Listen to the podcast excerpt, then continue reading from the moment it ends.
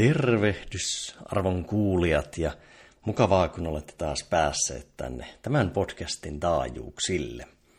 Tällä kertaa vieraana olisi tällainen monitoimi veijari Antti Akonniemi ja Anttihan on muun muassa yrittäjä, valmentaja, kirjailija ja stand-up-koomikko. Mutta Antti sitten esittelee tuossa jakson puolella itsensä, itsensä paremmin. Tarinoitiin Antin kanssa tuossa alkuun aika pitkäänkin stand-upista ja siinä kehittymisestä ja miten, miten tavallaan lähteä siinä harrastuksessa liikkeelle ja sitten vähän, että mikä erottaa, erottaa hyvät parhaista. Sitten siirryttiin itsensä kehittämisen pariin, juteltiin työtavoista, rutiineista, palautumisesta ja vähän lipsahdettiin firma juttujenkin puolelle, mutta se ehkä liittyy enemmän työn merkitykseen. Ja sitten tuolla aivan podcastin lopussa puhuttiin podcastien tekemisestä, mitä, mitä Anttikin muutamaa pyörittää. Siirrytäänpä sitten tuonne jakson pariin. Mukavia kuunteluhetkiä. Tervetuloa taas podcastin pariin ja meillähän olisi tällä kertaa täällä vieraana Antti Niemi. Terve Antti. Terve, terve. Ja Mitä? kiitos, että sain tulla. Ollas hyvä. Mitä miehelle kuuluu? Mitäpä tässä semmoista perinteistä elokuun lopun kiirettä, että asiakkaat on palannut lomilta ja hommat lähtee taas vauhdilla eteenpäin. Et nyt suojellaan omaa kalenteria mahdollisuuksien mukaan ja yritetään pitää siellä vähän tällaista tyhjääkin tilaa, mutta se on aika hankalaa tähän vuoden aikaan. No hei, monet kuulijat on varmaan törmänneet sinun nimeä eri paikoissa, mutta koska sä et ole mikään yhden asian mies, niin avaatko vähän, että minkä kaiken parissa sä toimit? Joo, tää on aina hauska, kun ihmiset kysyvät, no mitä sä nyt, mitä sä nyt teet? No mä teen kiskoläpsiä, eli on 11 vuotta pyörittänyt ohjelmistoalayritystä kiskoläpsiä. Tehdään erilaisia digitaalisia palveluita. Meillä on suunnittelijoita, designereita ja sitten tota, ihan kehittäjä-ihmisiä. Ja sitä mä teen sen 8-10 tuntia päivässä. Se on niin kuin se mun päätyö. Mutta sen lisäksi niin harrastaja, yrittäjä on tuolla CrossFit-puolella. Meillä on kolme salia, mitä pyöritellään. Valmentelen kyllä CrossFittia edelleen, mutta aika silleen harvinaista herkkua nykyään. Mulla on muutama urheilija, kenen kanssa mä teen töitä. Ja sitten jos on tilannetta, että salilla on valmentajia kipeänä tai muuta, niin käy sitten ehkä tuntejakin vetämässä, mutta niitä aika harvoin enää pääsen vetämään. Sitten sen, näiden lisäksi niin Mitäs, vähän tuolla... Mitä niin. saleja sulla on? Eli meillä on... CrossFit. Joo, CrossFit Herttoniemi, CrossFit 10K Konalassa ja CrossFit Espoo sitten tuolla Westendissä. Nämä on niin kuin nämä meidän salit.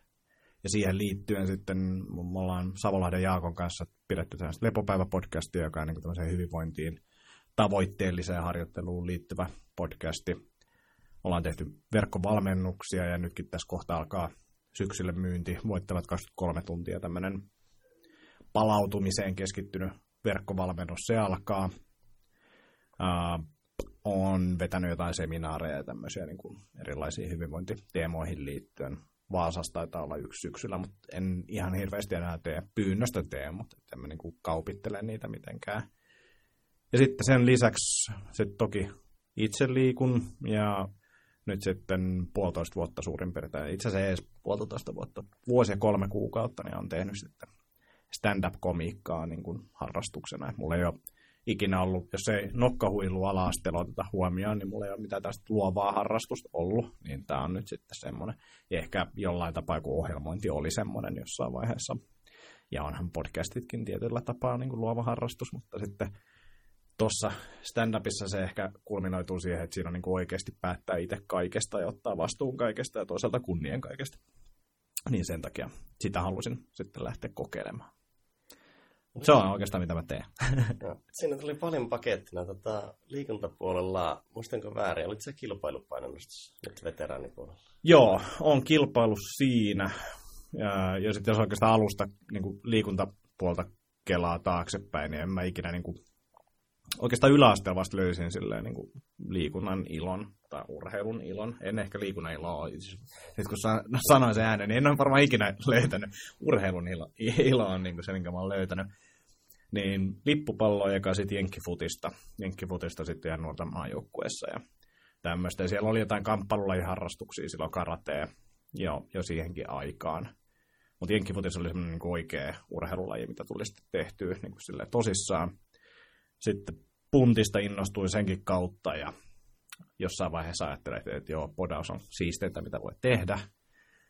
Ja kun jenkkifutis loppui, niin mä hetken olin silleen, että mä vaan podaan, mutta huomasin, että se on niin aika tylsää touhua ja päädyin sitten brasilialaiseen jujutsuun, jota mä sitten tein kymmenisen vuotta silleen niin päätoimisesti tai silleen niin pääharrastuksena ja, ja, ja sen aikana löysin sitten CrossFitin, mihin sitten päädyin, päädyin tota, urahtamaan sitten vähän enemmänkin ja CrossFit on nyt tällä hetkellä se niin kuin tavallaan oma urheilulaji ja sen CrossFitin myötä sitten just painonnostoa tuli tehtyä ja vähän rikottua olkapäätäkin ehkä siinä ja tämmöistä, mutta tota, CrossFit on nyt toi juttu ja siihen liittyen niin, niin tulee, mun ensimmäinen kirja tulee ulos nyt tässä tota, syksyn aikana.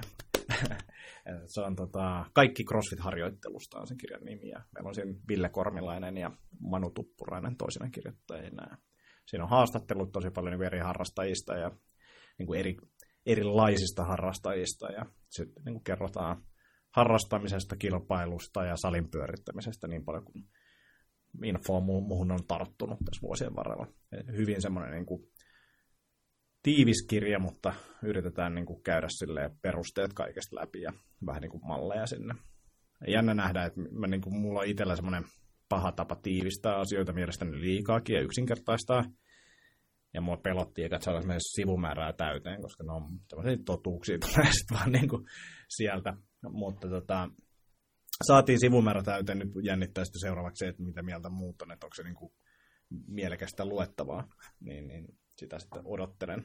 Mutta semmoinen tulee nyt tuossa 24.9., jos mä muistan oikein, niin tulee ulos. Mutta löytyy jo hyvin varustelluista nettikirjakaupoista. Joo, pitääpä tsekkailla. No hei, tota, onko jotain juttua, minkä parissa olet lapsenomaisesti intoillut viime aikoina? Mm, kyllä mulle noin niin stand-up-hommat on semmosia, ja tuossa just mainitsin, että on tästä lähdössä ton duunikaverin kanssa metsään ja retkeilemään nyt yöksi, niin kyllä, kyllä nekin on niin kuin aika semmosia. Ja se on, se on jotenkin, mä en tiedä, mä en ole selkeästi viettänyt Intissä tarpeeksi aikaa, niin kuin kuusi kuukautta tein silloin, silloin tota, kun se oli ensimmäistä kertaa mahdollista ja, ja, ja en selkeästi metsään päässyt tarpeeksi, enkä ole ikinä partioon päässyt, niin kyllä noin metsähommat ja tommoset niin vähän, vähän sellaiset niin kuin semitaktiset jutut, niin kuin on siis pakata niin kuin reppuun oikein ja laavun, niin kuin, millä eri tavoilla, tai miten, millaisilla eri tavoilla voi jonkun laavun rakentaa ja muuta, niin noin on niin kuin semmoisia aika kivoja. Mutta kyllä mun, kyllä mä oon niin kuin aika pitkälti kaikesta, mitä mä teen, niin aika silleen innoissani. Ja sitten jos mä en oo, kyllä mä teen semmoisia asiaa, mistä mä en oo, mutta ne, mistä mä en oo, niin mä yritän sitten sanoa ne jollain tapaa pois. Mä oon nyt semmoisessa tilanteessa, mä pystyn vähän edes niin kuin vaikuttamaan siihen, mitä mä teen. Niin mä yritän tehdä sen ympäristön semmoiseksi, että mulla on niin kuin oikeasti kivaa. Ja tuo metsäpuoli on mielenkiintoinen siitä, että aika monilla tulee tavallaan miehillä sinne parinkympin tienoilla intin jälkeen muuttaa isoon kaupunkiin tai sitten opiskelut, viinanaiset, kaikki tämä. Mm. Ja sitten tavallaan sillä haluaa paahtaa, mutta sitten se tulee joskus kahden viiden jälkeen, jolla se tulee kolmekymppisenä jälleen kolme vitosena. Tai neljäkymppisenä, mä oon vanha niin, erää juttu alkaa houkuttaa taas tosi paljon ja tavallaan oppii niin kuin ihan eri tavalla nauttia siitä. Kyllä. Jotenkin juniorina se oli niin, kun tavallaan niin maalta kotoisin, niin se on niin auto, tai itsestäänselvyys. Ja tee sitä tavallaan, mietit, että no se on metsää, sille joo, siinä se on. Niin. Ja tuollahan sitä on oltu koko ikää, että miksi sinne tavallaan erikseen tarvitsisi mennä. Ja, ja sitten silloin, kun mä olin pieni, niin tuntui, että se on tosi tylsää. Niin kuin, ei täällä ole mitään tekemistä, ja, ja se on se pointti, siellä ei ole mitään tekemistä. Ja jos mä mietin niin kuin omaa tavallaan elämää, niin hyvä kysymys aina välillä, että koska mä oon ollut viimeksi tylsistynyt. En, en mä niin kuin nytkään mä en muista, että mä olisin niin kuin oikeasti ollut tylsistynyt, kun taas lapsena se oli niin kuin sillä aika lailla perusasetus. Sille, että jos ei ollut nyt jotain aktiivista tekemistä, että joutui vaikka odottamaan tunnin, niin se oli ihan hirveetä. tuntui tosi tylsältä. Nyt semmoisia hetkiä ei ole. Se on käytännössä pahtamista koko ajan, niin sen takia se metsä on mun mielestä aika kiva. Eikä siellä, niin kuin, en mä koe tylsistyväni siellä, mutta siellä vaan niin kuin ollaan. Sä et tee mitään.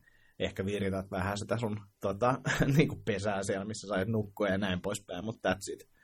Et, et, et se mahdollistaa aika hyvin semmoisen niin kuin rauhoittumisen ja pysähtymisen. Joo, ja siellä on se usein, että sä joudut niin paljon tavallaan käyttämään aikaa siihen elämän infran. Mm. Tavallaan jos sä teet vaikka ruokaa tai säädät sitä vaikka omaa laavua, niin siihen menee niin paljon aikaa, että sinne tavallaan tulee väkisinkin niin kuin tehtyä kuitenkin jotakin, että et sä tavallaan niin kuin meditaatiotilassa siellä suoraan oot. Kyllä, kyllä. Tuossa on hauska silleen, vaikka kun miettii just tätä omaa junnun suhtautumista ja sitten vaikka minun vanhempien suhtautumista nykyisin, kun ne kumminkin asuu maalla ja niillä on mökki, niin sitten sillä mökillä on telkkari. Sitten ne aina kysyy, kun se antenni on vähän silleen, että se ei aina toimi, että toimiko telkkari. aina sama tarina, että me ei, ei kokeiltu, että ei tultu telkkarin takia Joo. Joo. Hyvä. Nostit tuo stand-upia äsken esille, niin mistä pomppas siihen kiinnostus, kun sä et kumminkin niin kuin nyt aika vanhana lähdit tavallaan messiin, niin mistä, mistä pomppas se? Mä oon stand-upia seurannut lukio yläaste ikäisestä asti. Silloin, muistan, muistelin, että se olisi ollut tyyliin 94, kun meillä alkoi näkyä Conan O'Brien joltain niin kuin kaapeli tai tuota, lautaskanavalta. Ja mä jäin siihen koukkuun niin kuin heti alusta asti osittain sen takia, että Conan O'Brien on niin kuin hauska. Ja Andy Richterin kanssa niin oli tosi hyvä dynamiikka, mutta sitten siellä oli näitä niin kuin stand-up-koomikoita, ei nyt joka jaksossa, mutta usein, niin mä aloin sitä seuraamaan. Ja mä jäin siihen koukkuun, mä oon niin kuin siitä asti, enää en joka jaksoa kato Conania, mutta et, et, niin kuin seurannut sitä. Ja sitä kautta löysin sitten Eddie Murphyn stand-upin myöhemmin ja Robbie Williamsia ja paljon paljon muita stand-up-koomikoita. Mutta sitten Suomi stand on nähnyt niinku ihan pari kertaa niinku tyyliin Andrei Wikströmiä ja muutamaa muuta.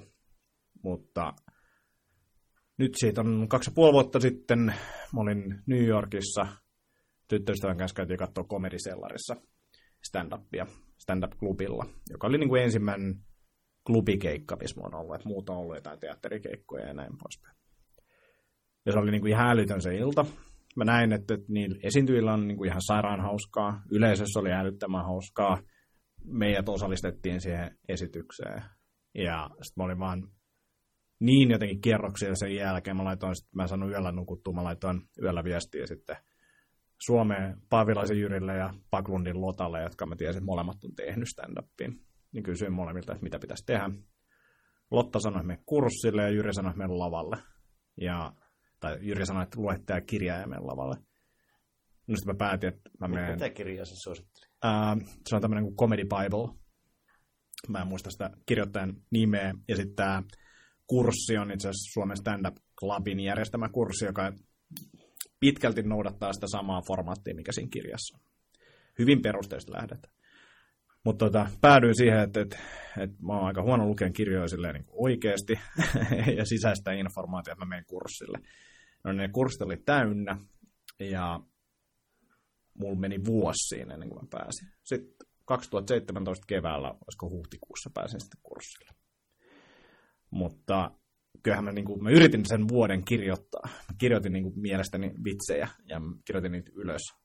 Mutta sitten kun tämä kurssi oli, se oli siis neljä päivää, kaksi viikonloppua, niin sen kahden viikonlopun aikana mä kirjoitin enemmän kuin sen vuoden aikana, joka kertoi siitä, että mä en ollut kirjoittanut ihan hirveästi sen vuoden aikana. Mutta sitä kautta niin pääsi jollain tapaa sisälle siihen. Tämä kurssi oli Jakki Björklundin vetämä, joka on että, tota, Suomen no, top 5 ammattikoomikoita varmaan. Ja, ja, ja tosi hyvä kurssi. Ei siellä hauskaksi opi, mutta oppi sen, niin kuin, että miten tämä homma suurin piirtein toimii. Ja sitten siinä on ehkä vähän se, että suurin osa ketä meitä siellä oli, niin oli tietenkin sillä, että kyllä mä tiedän, miten tehdään, mitkä on hauskoja juttuja. Näitä sääntöjä pitää rikkoa heti, mutta se ei mene silleen. Kyllä se menee aika pitkälti silleen, että, että, että otat ne säännöt, alat tekee just silleen, teet jonkin aikaa, ja sitten sä vasta hiffaa, että okei, tällaisissa tilanteissa mä voin rikkoa näitä sääntöjä ja muuta. Mutta sitä kautta se niin oikeastaan lähti. Mä oon aina kokenut, että mä oon jotenkin, niin kuin, tai niin kuin huumori on ollut tosi lähellä. Et pelkästään jos niin kuin miettii siis, puhun äsken stand-upista ja mistä mä siihen törmäsin, mutta siis onhan niin kuin kaikki kummelit ja muut. Me ollaan niin kuin just sitä sukupolvea, varmaan niin kuin neljäs, viides luokka, kun kummeli on alkanut. Ja me ollaan niin kuin hoettu niitä hokemia niin kuin koko, koko se kouluaika ja ollaan tehty itse sketsiviihdettä ja mm, ollaan tehty vähän tubeenkin ja oltu TVskin tekemässä vähän niin kuin sellaista NS-sketsiviihdettä tai videopodcasteja, milloin niitä ei vielä ollut edes. Niin kyllä siinä aina jollain tapaa se huumori ollut mukana, mutta en mä kokenut, että että mä niin tai mä oon kokenut, että mä oon hauska silleen huutelee juttuja niin kuin väliin, mutta ei sille, olisin niin kuin spotlightissa, että mä kerron nyt tässä hauskoja juttuja. Mä en silleen ole ikinä kokenut, että mä olisin mikään niin kuin tarinan iskiä tai mikään niin kuin superkoominen hahmo, joka pystyy niin kuin ottamaan niin tilan haltuun. Että silleen toi oli kyllä niin kuin hyvinkin epämukavuusalueella, mihin sitten päätyi. semmoista tilannetta aika harvassa, milloin sä oot pelkästään spotlightissa. Yleensä on tämmöisiä tavallaan niin kuin kaverillisia tilanteita tai muita, tai missä voihan olla vakavakin tilanne, mitä keventää. Kyllä, mutta mut, et, et sen takia niin kun, no esimerkiksi kun mä teen omaa podcastia, niin sen takia siinä on vieras aina.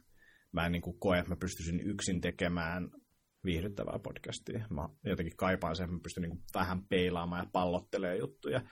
Niin luon, että se on niin kuin mulle se luontaisempi tapa. Mutta sitten stand-upissa niin illuusiahan syntyy siitä, että ihan niin kuin mitään ei olisi valmistauduttu sinne lavalle mennessä, että siellä vain jutellaan jotain, mitä päähän sattuu tulemaan ja näin poispäin. Mutta sitten kun tajuu sen, että se on niin kuin pääsääntöisesti, se on niin kuin täysin sanasta sanaan kirjoitettua ja suunniteltua, niin sitten se alkaa oleenkin niin kuin helpompi hyväksyä, että tämmöistä on, ja että, että siihen voi valmistautua.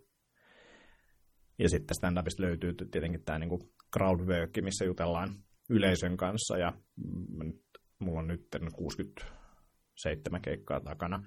Mä alan olen siinä tilanteessa, että mä oon niin kuin hiljakseen niin kuin leikkii sen elementin kanssa tai yleisön kanssa niin kuin enemmän. Että kyllä mä sitä aina välillä teen, mutta en, en koe vielä, että olisi mitenkään superhyvä, mutta mulla on semmoinen fiilis tuolla jossain syvällä, että se on ehkä se, mikä voi tulla mulla luonnostaan, mikä niin kuin kaveripiireissä tullut, että, että, että jengi sanoo jotain, jos mä kuittaan siihen jotain tai niin kuin huutelen, niin mä luulen, että se yleisön kanssa keskustelu tulee olemaan sitten niin kuin yksi iso osa jossain vaiheessa oma, oma rutiini. No mitenskö on tuohon stand-upiin suhtautuminen, kun sä kumminkin teet tavallaan jonkun verran itsensä kehittämisen juttuja ja sitten olet vaikka valmentanut ihmisiä urheilupuolella, niin, niin suhtauduit sä miten tavallaan valmennuksellisesti omaa stand-upiin? Tavallaan lähdit sä rakentaa sitä millään tapaa systemaattisesti, että nyt nämä palaset kuntoon ja näin mä etenen tässä stand-up No, no tietyssä mielessä ehkä, että koska tota, tai joo, va, lyhyt vastaus on joo. Sen takia mä menin sinne kurssille, koska mä tiedän, että siellä on ammattilainen, joka kertoo mulle näin, näin tehdään ja näin. Että et, niin kun saa sille helposti ne isot kuviot selväksi itselle. Se oli, se oli yksi syy, minkä takia mä menin kurssille. Ja mä tiedän niin kuin itsestäni sen, että mä en, en niin kuin, mä tiedän, Paavilaisen Jyri on tosi hyvä lukemaan kirjoja ja niin kuin omaksumaan sen tiedon ja tekemään tyylinen harjoitteet, mitä se sanotaan, mutta mä oon tosi huono semmoisen, sen takia valitsin sen kurssin ja se, se oli hyvä. Mutta sitten tavallaan sen kurssin jälkeen, niin kuin jos miettii itsensä kehittämistä ja mitä sitten tapahtuu, ää, mä tuun tavallaan tämän skenen ulkopuolelta, mä en tunne ketään. Mä tunnen niin kuin ihan, ihan niin kuin muutaman tyypin, ja mulla on näitä niin kuin, ehkä se mun etu on se, että mulla on erilaisia ystäväpiirejä. Mulla on niin kuin duuni-ystäväpiirejä, sielläkin voi olla periaatteessa sanoa useampia ystäväpiirejä. Sitten mulla on vapaa sukellus, oli yhdessä vaiheessa harrastus, mulla on siellä, mulla on jenkkifutis ja crossfit ja kaikkea tällaisia näin. Ja jo alusta asti, kun mä oon ollut siellä karatesalilla, niin mä oon ymmärtänyt, että okei, täällä on tämmöinen hierarkia. Niin kuin kaikissa yhteisöissä on jonkinnäköinen hierarkia. Kun sä tuut niin kuin ulko, ulkopuolelta uutena sinne sisään, niin sitten katsotaan ja ollaan niin kuin silleen, että sä oot se pohjimmainen. Ja hiljakseen sun pitää niin kuin tavallaan löytää se luot. Karatessa tarkoittaa sitä, että sulla aletaan puhumaan, kun sä oot treenannut siellä jonkin aikaa. Kun sä tulet ekoihin treeneihin, niin ei sulle niin kuin kukaan aloitteellisesti tuu juttelemaan välttämättä ihan hirveästi. Sun pitää niin kuin ansaita se luottamus. Ja karatessa tulee silleen, että treenaa. No sitten stand-upissa mä, tuun, mä en tunne ketään, mä en edes ymmärrä, miten tämä homma toimii. Sitten vaan yritän saada jotain keikkoja. Jos kun sä oot keikalla, sä yrität tutustua ihmisiin. et, etkä silleen liikaa, vaan silleen, että, että naama tulee tutuksi ja näin poispäin.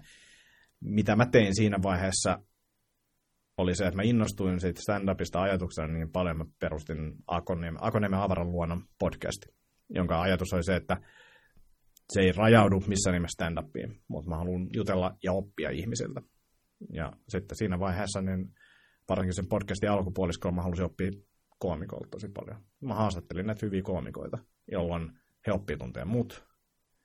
Ja sitä kautta sitten mä saan niin kuin lisää tietoa, plus sitten luottamusta sille, että tämä on varmaan tosissaan niin kuin tästä stand-up-hommasta, koska se on noin kiinnostunut. Ja sitä kautta mä luulen, että mä pääsin niin kuin ihan pikkasen paremmin sisälle siihen niin kuin porukkaan, kun, tai nopeammin porukkaan sisälle kuin tota, ehkä muut. Mutta ei, ei se niin kuin, jos mä olisin niin kuin oikein semmoinen, tiedätkö mm, tämmöinen self-development hackeri tai hackeri, niin, niin Mä kirjoittaisin joka päivä tunnin. se olisi se juttu. Se olisi se juttu, miten, miten tämä stand-up niin hakkeroitaisi, mutta mut mä, oon, mä oon laiska.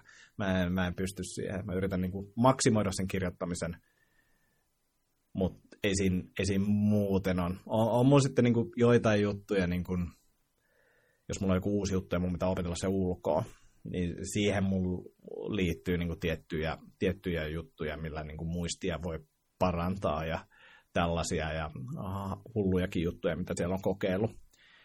Mutta ei, ei, ei mulla ole siihen niinku semmoista jotenkin salaista asetta, että miten niinku, enkä mä ole edes mikään hyvä komikko, niin, niin, niin, mutta tota, suhteessa aloitteleviin koomikoihin, niin ehkä mitä tuosta sitten seurasi, niin on se, että mulla tuli aika nopeasti paljon keikkoja, tai niinku suhteellisen paljon keikkoja, ja mun älyttömästi on vielä, ja niin kun, kyllä vuodessa pitäisi se sata keikkaa mun mielestä tulla, mutta alkuun tietenkin kukaan ei tunne sua, niin se on, se on hitaampaa. Et silleen mä oon tyytyväinen tuon keikkamäärään, mutta tiedän, että on, on tyyppejä, joilla on enemmän ja näin poispäin. Mutta tota, joo, mielenkiintoinen, mutta ei, ei, ei ollut mitään semmoista super, superjuttuja. Ehkä enemmän vaan se, että ymmärrys siitä, että joo, tämä on hyvä kiteytys. Ymmärrys siitä, että monesti puhutaan sitä, että stand-up-koomikon tai tavallaan, että sä ymmärrät stand-upia, kun sä oot tehnyt 100-200 keikkaa jossain siellä paikoin. Ja tietenkin, kun tämmöinen suuruudenhullu tyyppi aloittaa, niin mä haluaisin olla niin kuin saman tien siellä. Niin kuin sille, nyt mä tiedän, miten tämä suurin piirtein menee. Mutta sitten mä oon tehnyt näitä samoja juttuja, tai joku, niin kuin just noin valmennusjutut ja muut. Niin mä vaan niin kuin hyväksyn sen, että mä oon nyt tässä paska seuraavat 100-200 keikkaa. Mun pitää vaan tehdä niitä. Toki se on tietoista tekemistä, mutta näitä tehdään. Ja se oli hauska, siis mä olin Jyväskylässä, hetkonen, se oli varmaan vuoden vaihteessa suurin piirtein keikalla. Ja sitten siellä oli joku paikallislehti tekemässä juttuja. Ja sitten se päätyi juttelemaan mun kanssa ja ne teki jutun. Ja sitten se ainoa nosto, mitä siinä on, niin on mun sanoja ja se on jotenkin, että, että mitä enemmän tekee, sitä nopeammin oppii. That's it. Jos mä olin alkuun sille, että ei toi pidä paikkaa, että se on tietoista tekemistä, mutta sitten mä olin silleen, että no itse asiassa tutkimuksiakin löytyy, että, että ei, se, ei ole edes väliä, että onko se tietoista tekemistä. Jos teet, niin sinusta tulee parempi. Niin kuin piste. Mutta se oli vain jotenkin koominen se nosto, ja sitten tietenkin salilta löytyy nyt, meillä on tämmöinen kiva kettuulin kulttuuri, niin sieltä löytyy sellaisia lappuja, missä siinä on niin kuin sille, että se on mun sanoma näin laitettu ja näin, niin se on ihan hauska, hauska läppä, mutta tota, mä vaikka mä alkuun olin sitä mieltä, että se ei pidä paikkaansa, niin mä oon, mä oon kyllä oikeasti sitä mieltä, että se pitää paikkaansa. Mitä enemmän tekee, niin sitä nopeammin oppia ja paremmasti tulee. Tuossa kun sanoit siitä, että tavallaan jos tekisi oikeasti systemaattisesti, niin kirjoittaisi joka päivä tunnin, niin oot sä huomannut sinne stand-upin kirjoittamisessa, että sille on tavallaan joku paras aika päivästä tai joku tietty mielentila? Koska useinhan vaikka tavallaan se tuottava työ kannattaisi tehdä aamulla, tälleen äkkimutulla rupesin miettimään, että toisaalta se mieli ei ole silloin semmoinen vähän, se ei ole ailahteleva tai niin rento, että tavallaan onnistuuko stand-upin kirjoittaminen semmoisena niin tuottelijana, että onko se parempi kirjoittaa vaikka illalla väsyneempänä, niin tulee levottomampaa juttua? Uh, molemmat. Mm, mä kerään ideoita. Ideoita, joka tarkoittaa käytännössä, että mulla tulee joku ajatus, joka naurattaa mua niin mä kirjoitan sen ylös. Ja niitä ideoita mm, ekana vuonna tuli semmoinen joku 160. Ja ne on usein semmoisia, että se on vaan joku, joku hauska ajatus mun mielestä. Ja sitten kun mä kerron sen vaikka tyttöystävälle eteen, niin kuin, että, tämä oli mun mielestä, että tästä tulee vitsi, että se mitään hauskaa. Mutta se on niinku se, milloin mun pitäisi olla levoton, niinku ne ideat. Ja ne syntyy niinku oikeastaan missä tahansa. Se on enemmän se, että mä pidän niinku silmät auki ja muistan kirjoittaa, että tuossa oli jotain hauskaa, mä kirjoitan sen ylös. Mutta sitten se hauskuus tavallaan loppuukin. Sitten se on sitä raakaa duunia, joka on just se aamu, mikä olisi mulle se paras, mutta sitten me joudun toki tavallaan punnitsemaan, että mitä mun pitää minäkin aamuna tai viikon hetkenä, niin kuin, mikä on niin kuin se tärkeä juttu. Ja tämä harrastus, niin se on vähän silleen, että mun pitää pelaa sitten etukäteen ja miettiä, että okei, mä rauhoitan tota päivää esimerkiksi, että mulla on sitten mahdollisuus mennä aamulla kirjoittamaan. Mutta se kirjoittaminen siinä vaiheessa, kun mä alan niin niitä juttuja työstämään, niin se, se, se on vaan niin kuin, se on raakaa duunia. Se ei ole silleen, se ei ole hauskaa, eikä se ole tota, niin kuin mun mielestä mitenkään hirveän luovaakaan välttämättä. Et, et vitsien kirjoittaminen on tietysti mielessä aika teknistä, niin kuin sen tietyn pisteen jälkeen. Mutta sittenkin, kun mä saan sen jutun siihen pisteeseen, että se on mun mielestä ns. valmis lavalle, niin minkä mä oon oppinut tässä, niin on se, että, se jutun kirjoittaminen jatkuu siellä lavalla. Se itse asiassa ennen kuin se mennään sinne lavalle kertomaan, niin sitten treenaan usein tässä huoneessa, niin puhun niitä juttuja ääneen. Ja silloinkin niin kun se alkaa elää heti omaa elämästä. Tai että, että tässä voisi mennäkin tonne noin. Ja mä ns. leikin yleisön kanssa ja mietin, minne mä, minne mä sanon ja miten mä, miten mä liikun tuossa ja muuta.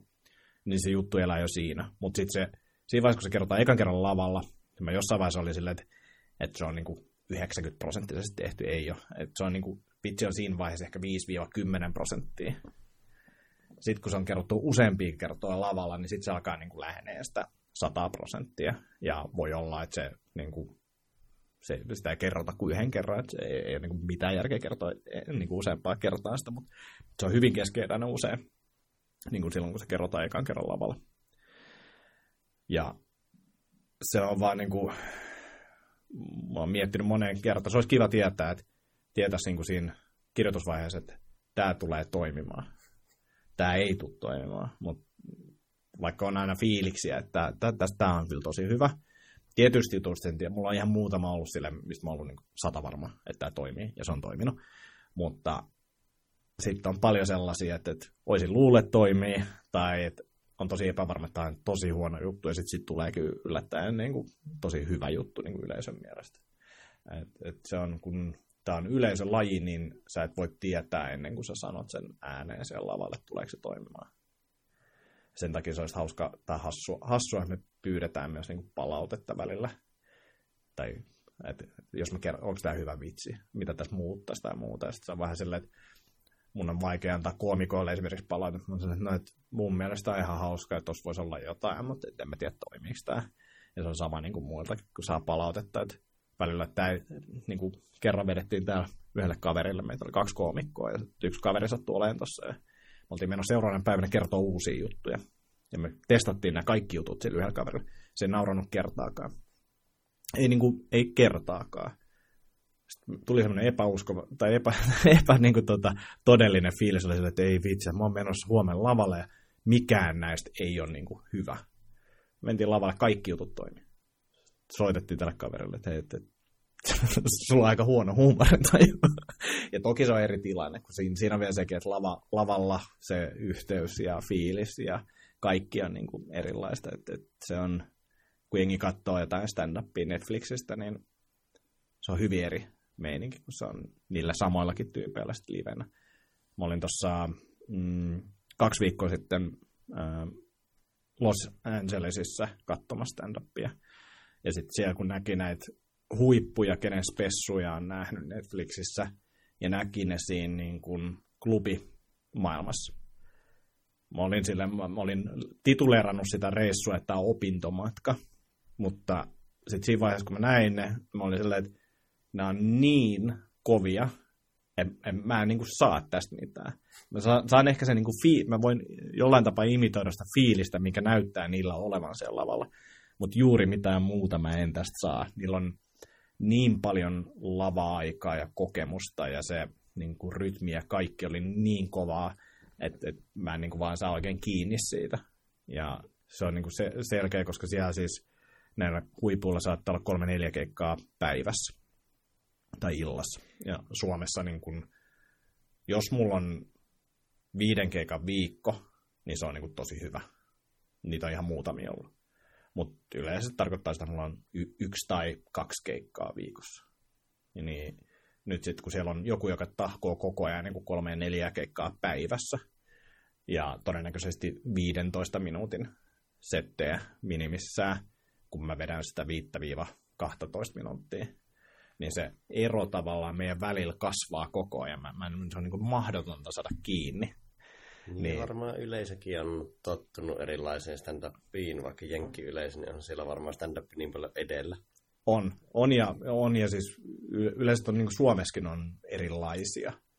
Ja sitten se on niin kuin, mm, sitten siinä on vielä se, että se niin kuin auttaisi, vaikka mulla olisi viisi keikkaa, niin mulla pitäisi olla myös niiden keikkojen välissä aikaa viedä sitä materiaalia eteenpäin. Et, et se niin kuin, mennään lavalle, me opitaan jotain, sitten meidän pitäisi muuttaa tekemisessä jotain todennäköisesti. Tai sitten jos ne vitsit on ennäs valmiita, niin meidän pitäisi luoda uusia vitsejä, mitä me seuraavalla keikalla taas niin kuin kehitetään. Et,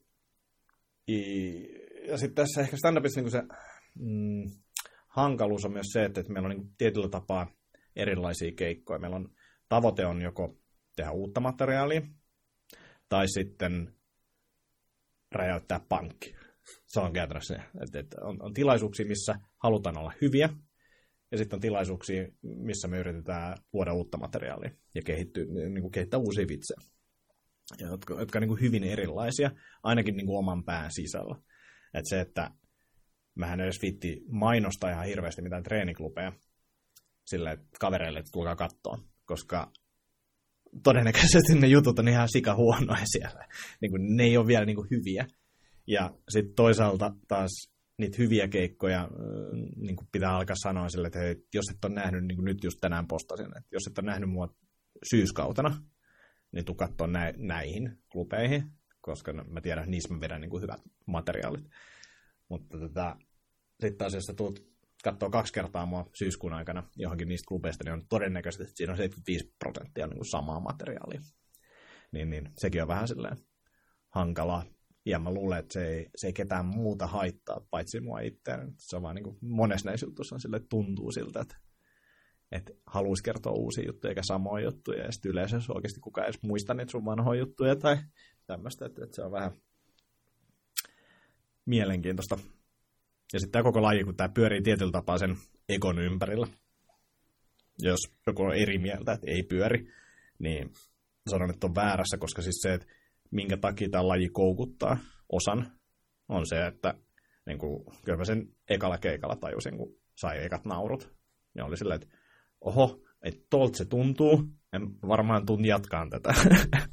että se on niin kuin, eikä se kaikille sovi ja kaikki ei tykkää sitä fiilis, mutta niin kuin, se fiilis, kun saat jengin nauramaan, niin kyllä sit tulee niin hyvä fiilis. Ja se on joku egoistinen fiilis, mikä se on, että vitsi, että mä tein tämän.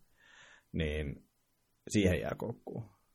Ja siitä eko-hommasta vaan niin seuraa sitten just tiettyjä ongelmia, mitkä pitää ehkä yrittää tunnistaa. Et, et, et, mä en esimerkiksi usko, että Suomessa huiput myy nimellä, mutta juuri mitään niin stand-upia Suomessa niin kuin ei, ei myydä nimellä tai sillä, että on TV-stä tuttu tai muuta. Että se voi vähän auttaa, mutta me haluttaisiin uskoa, että nyt mun nimellä myydään tätä. Ihmiset tulee nauramaan ja luottaa tietty, tietyn näköisiin julisteisiin ja niin kuin klubeihin ja näin poispäin. Se, että ketä siellä julisteessa, kenen nimet siinä näkyy, niin mä en, mä en vielä usko siihen, että, että, että, että sillä on ihan hirveästi merkitystä.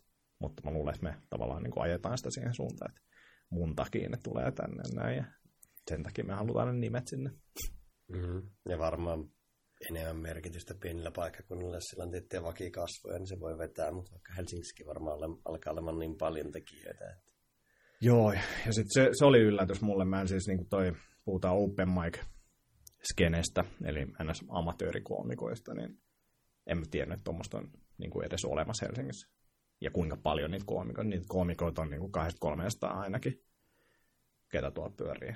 Ja vähän ehkä Suomen mainstream stand-upista ihan hirveästi saa itse irti, mutta toi open mic puoli niin on, on tosi mielenkiintoista, on niin paljon rososempaa ja jengi ottaa riskejä ja hakee itteensä ja muuta, niin, niin, niin se on niin kuin, sen takia mä tykkään sit tosi paljon. Olin tosi yllättynyt, kun mä aloin käymään niin klubeille, että kuinka niin kuin, hauskaa porukkaa tuolta löytyy ja erilaista. Joo, ja sieltä löytyy niitä hyviä äärilaitoja, Joo. mikä ei uppoa välttämättä sen mainstreamiin, mutta noilla pikku, pikkuklubeilla ja noilla kokeiluissa hauska katsoa, että minkälaista jää sillä on liikkeellä. Tota, kuinka moni Suomessa tekee ammatiksi? Siitäkin on niin kuin, että ammatikseen, mitä se, mitä se tarkoittaa. Mun mielestä jossain keskustelussa oli spekuloitu, että 10-30. Että se on se, niin kuin, missä mennään. Mutta sitten siinä on se, että en mä, niin kuin, se olisi tosi kiva, jos tästä saisi rahaa joskus. Tos, niin kuin, mikä oiskaan sen kivempaa kuin, niin kuin naurattaa jengiä saada siitä niin kuin elantonsa. Mutta se ei ole niin kuin mun tavoite sinällään. Mun tavoite on enemmänkin se, että mä opin tästä niin kuin hyväksi, mitä ikinä se tarkoittaakaan. Mutta mut, en mä, niin kuin, mä en tule elantoon niin nojaamaan tämän varaa, joka sitten antaa mulle taas ehkä tietyn tyyppistä valinnanvapautta siitä, minkä tyyppisiä keikkoja mä esimerkiksi haluan tehdä. Koska jos haluat olla ammattilais stand-up-koomikko, niin se lähtökohtaisesti tarkoittaa sitä, että sä teet myös firmakeikkoja. Ja, eli siis meet jonkin pikkujouluihin tyyliin esiintymään. Ne, ne keikat on, niistä saa hyvin rahaa, paljon paremmin kuin mistään muualta. Mutta niiden keikkojen ongelma on se, että usein ne tilaisuudet on vähän niin kuin huonoja stand-upille. Yleisö ei tiedä, että on stand-upia. Valot, stage, mikki, äänet, kaikki tällaista saattaa olla tosi huonosti järjestetty. Voi olla, että jengi on niin kännissä, että siitä ei niin tule vaan mitään. Pahimpia, mitä on kuullut, niin toimitusjohtaja ilmoittaa YTstä ja sen jälkeen sanoo, että ja seuraavasti teille esiintyy stand-up-komikko. Niin siinä on hauskaa yrittää sitten naurattaa jengiä. Kun sitten taas stand-up-klubilla, varsinkin jos on li, niin kuin oikea, oikea klubi ja ne ihmiset maksaa sisään, ihmiset on tullut nauttimaan stand-upista, siis se on niin paljon helpompaa ja kivempaa. Mutta tota, kyllä mä niin kuin varmaan jossain vaiheessa yrityskeikkoikin tuun kokeilemaan, se vaan niin kuin tuntuu sieltä, että mä en ehkä niin kuin, niistä ei opi niin paljon. Ja oppii ehkä kärsimään ja sillä että oppii millaisia on huonot keikat ja näin, mutta että mahdollisesti tulee välttelemään niitä, jolloin pystyy keskittyä enemmän niihin niin kuin klubikeikkoihin. Niin, voihan niissäkin sinänsä katsoa kontekstit, että joskus firmat varaa koko baari ja on tavallaan tietyt perusjutut aika hyvin kunnossa ja sitten jos tietää vähän firmat vielä, niin kyllä, kyllä. tietää vähän mikä meno siellä on. Joo, ja olen, niin kuin, olen nyt yhden kaverin häät tehnyt ja uh, yhdet synttärit ja tommoset, että kyllä mä niin kuin, semmoisiinkin paikkoihin, mihin ei ehkä niin kuin, olisi alussa halunnutkaan lähteä, niin on käynyt kokeilemassa ja kyllä niin kuin menee, se pitää vain ymmärtää, mihin on sitten niin astumassa. Ja just silleen tietää se, että onko siinä edes mitään mahdollisuuksia, että se keikka tulisi menee hyvin. Ja jos ei ole, niin sitten ehkä kannata mennä. No mites vielä vähän kelaan sinne alkutaipaleelle stand-upissa, niin mikä on yllättänyt? Jotain juttuja sanoitkin, mutta mikä tavallaan yllätti, että mistä oli itsellä väärä käsitys tai mistä ihmisillä ylipäätänsä on vähän väärä käsitys stand-upista tai vääriä oletuksia? No, se siis stand-upin illuusiohan on se, että se tapahtuu, että se on ainutkertaista ja se tapahtuu siinä niin kuin just silmien edessä ja parhaimmillaan se onkin sitä. Ää, ehkä siitä siis esimerkki on se, että mm, teatterissa on myös illuusio, jos yleisössä soi puhelin ja se näyttelijä reagoi siihen puhelimeen, niin se illuusio särkyy. Stand-upissa menee toisinpäin. Jos stand-upissa yleisö so, so, soi puhelin ja koomikko ei reagoi siihen, niin se illuusio siitä, että tämä tapahtuu tässä hetkessä, rikkoon tuota Andre Wikströmin heittämä, heittämä tota, oivallus. Ja se, että vaikka kyse on niin kuin, tavallaan hetkessä elämisestä, niin mut yllätti se, kuinka pitkälle ne jutut on kirjoitettu mä käytin sitä kurssin läpi, mutta mä tajusin sen siinä vaiheessa. Mä olin nähnyt siis Louis C.K. Suomessa viimeisen spessun, minkä se teki ennen kuin se poistui hetkeksi, hetkeksi näyttämältä, niin mä näin sen Suomessa. Ja sitten se tuli Netflixistä se sama, joka oli nauhoitettu Jenkeissä jossain. Ja sitten siinä vaiheessa, kun sä tajut, että toi niinku sanasta sanaan ihan sama. Vaikka se silloin tuntui Helsingissä, että, että vitsi, että se uskalsi vetää tuollaisen räväkän aloituksen tuohon noin. Ja että, että vitsi, että oli kyllä, niin kuin mä huomasin, että se oli just tässä tilassa ja niin kuin läsnä ja näin. Mutta silti se oli niin kuin täsmälleen sama kuin mitä se veti siellä Jenkeissä. Ja niin kuin ajoitus on varmaan, se olisi ihan jännä nähdä jotain millisekuntivertailuja, miten ne sieltä tippuu, mutta mä luulen, että se on niin kuin hyvin niin kuin se ajoituskin niin täsmälleen sama. Et toki silloin niin kuin yleisö vaikuttaa siihen, miten yleisö reagoi ja näin poispäin, mutta et, et se, se että, et kuinka pitkälle Lui oli kirjoittanut sen, niin se yllätti. Ja siis se, mitä niin kuin näkee tuollakin, niin kyllä niin kuin ihmiset kirjoittaa ne tosi pitkälle valmiiksi. Ja mikäköhän muu olisi yllättänyt. Ehkä se, että nyt se ei enää ehkä yllätä, mutta se oli alkuun silleen, että kun tuli hyvä keikka, sitten oli silleen, että jes, nyt mä hiffasin tästä. Nyt mä tiedän, miten tämä menee. Ja sitten saman tien tulee huono keikka. Et se, nyt kun tulee sellainen fiilis, että nyt mä taisin tajua, ja on vaan sellainen, että et sä vielä tajunnut, mutta että se on joku pieni valonpilkahdus ja näin poispäin, mutta et, et, et, et, et sä tätä vielä, vielä tajunnut. Se niin kuin, illuusio siitä omasta osaamisesta sen takia, että, että, että tuli hyvä keikka ja se, että, että mä en vieläkään niin kuin ymmärrä, kuinka suuri merkitys mulla on siihen keikan hyvin menemiseen versus niin kuin sillä tilalla ja yleisöllä ja, tai niin mun jutuilla ja näin. Et, et, se on niin kuin vieläkin semmoinen hähmänen, niin kuin, että, että, että minkä takia tämä keikka meni hyvin, niin en, en vaikea sanoa. Välillä on helppo sanoa, minkä takia se meni huonosti. Että tuo juttu oli huono, rytmi sekostossa tai oli liian jännittynyt tai jotain, tai, tai sitten vaan, että yleisö ei ollut niin kuin, jotenkin messissä. Mutta sitten en osaa sanoa, minkä takia muu menee hyvin keikat ja minkä takia ne menee joskus huonommin. Meneekö se ikinä ylianalysoinnin puolelle? Ää, ei ehkä analysoinnin. Mä yritän pakottaa itteeni välillä siihen analysointiin. Siis stand-up on hauska silleen, että, että, että mä tiedän, että itsessäkin tietyllä tapaa herättää vähän vastustusta ja muissakin. Mä lasken laugh per minute, eli kuinka monta naurua per minuutti pitsit saa. Joka käytännössä, kun sitä tekee tarpeeksi kauan, sä näet suoraan, että nämä on hyviä juttuja. Nämä on todella hyviä tämä on niin kuin ihan huono. Ja se on niin kuin, se oli ihan eri, kun mä laitoin Exceliä ja aloin katsoa sitä, niin se on just se tavallaan, tosta jutussa tykkäät, vaikka se on huono. Mutta miksi kerrot sitä? Koska sun on tarkoitus kuitenkin naurattaa. Että se, että sä jollain tapaa niin rakastut tiettyihin juttuihin, vaikka ne on huonoja, niin sitten se Excel on vaan silleen, että se näyttää, että näin tämä menee. Että se on niin kuin ihan faktaa. Sitä mä tykkään tehdä, mutta missään nimessä se ei, se ei ole helppoa, koska se on niin kuin totuus ja se sattuu. Niin se ei tule helposti mutta vähän tuohon liittyen niin on se, että tämä luo semmoisia harhoja, että kun sulla on hyvä keikka ja sä kuulet ne naurut ja jengi niin taputtaa ja näin, sitten sen keikan jälkeen sä oot silleen, että, että tämä on nyt sitä mun elämää tästä eteenpäin. Että tämä, keikka, niin tämä on nyt se perustaso. Ja se on niin kuin ihan harhainen, koska siis se on vaan niin kuin, sul, siinä nyt sattuu asuu kaikki kohdalla ja se oli niin kuin tosi hyvä keikka mutta et se on vielä sillä tasolla, joka aiheuttaa sen, että sit kun se seuraava keikka menee tosi hyvin, sä teet kaikki, ja se kaikki menee nappiin sun osalta, mutta jostain syystä sieltä ei vaan tule samanlaisia nauruja. Se, se ei tunnu samalta.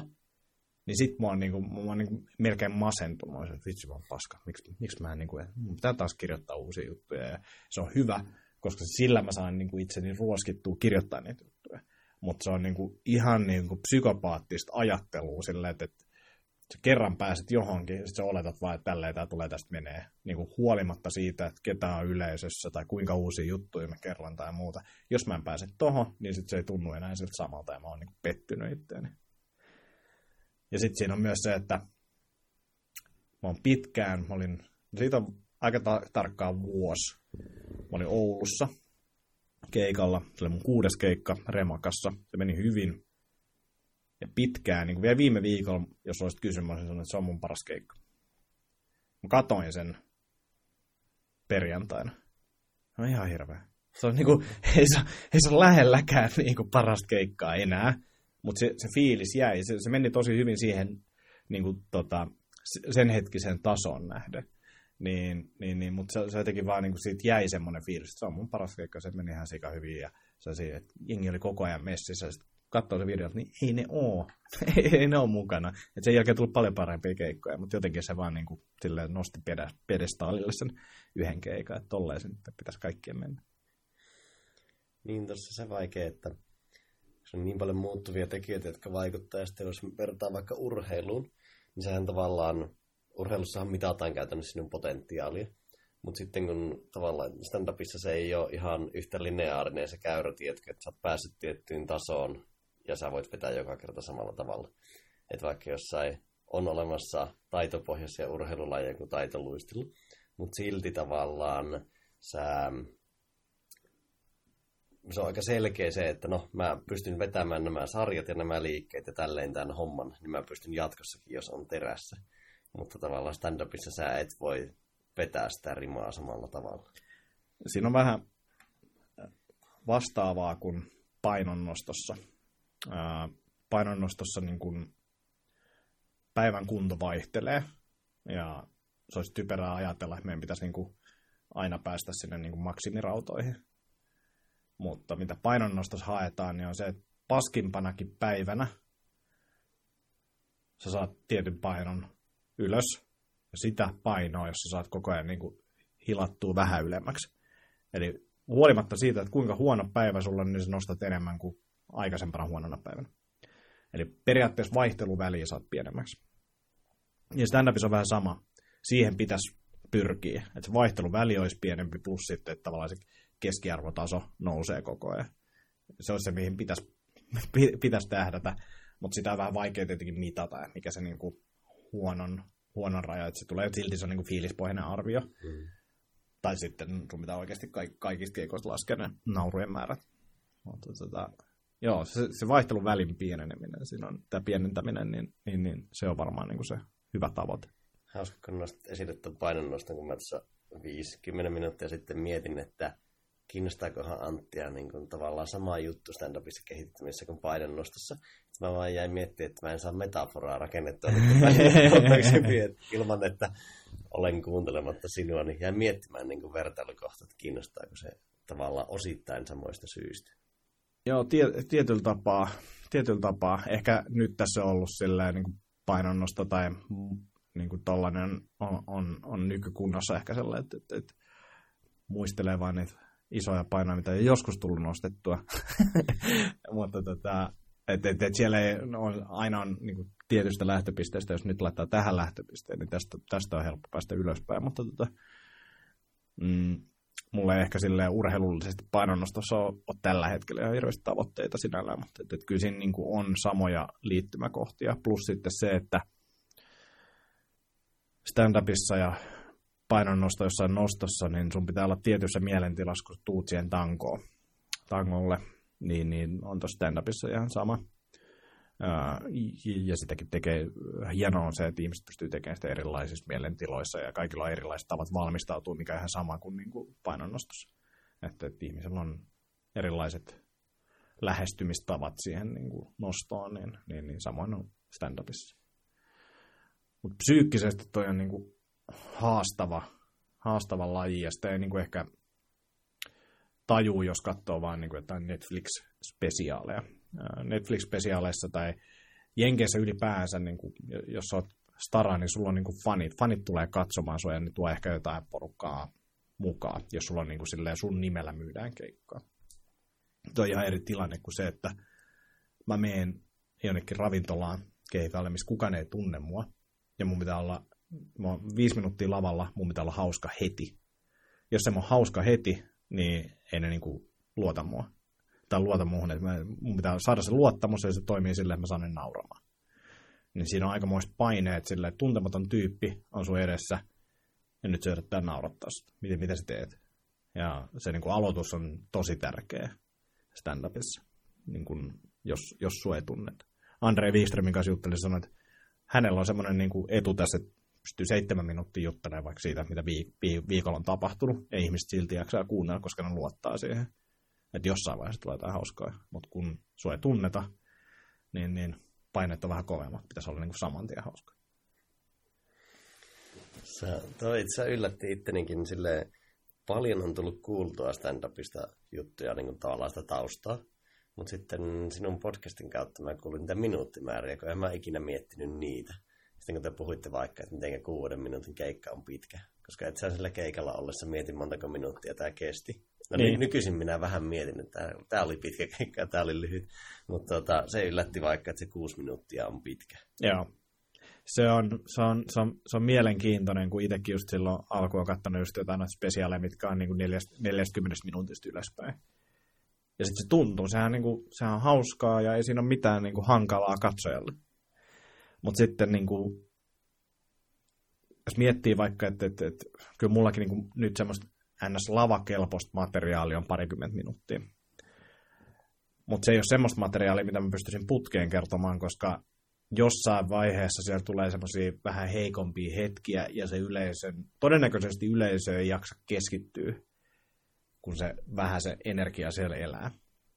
Että nyt mä pystyn vetämään, mä oon vetänyt 15 minuuttia on pisin, joka oli kyllä se hääkeikka, että siellä ehkä ihmiset oli niin kuin valmiimpia kuuntelemaan ja ne ties, että tässä nyt on tämmöinen niin ohjelman numero, niin se oli ehkä helpompi pitää se yleisö jollain tapaa näpeissä. Mutta kyllä se oli, kun mä seitsemästä minuutista menin kymmenen minuuttisen tekee eka, niin kyllä se oli silleen, kestäpä tässä kauan, ja sit jos sä tavallaan siellä saat kaivettua itsesi johonkin kuoppaan, kun sä et pääsekään sit lavalta pois, sun pitää olla edelleen siinä lavalla ja yrittää päästä sieltä kuopasta pois, niin se tekee sen aika hankalaksi.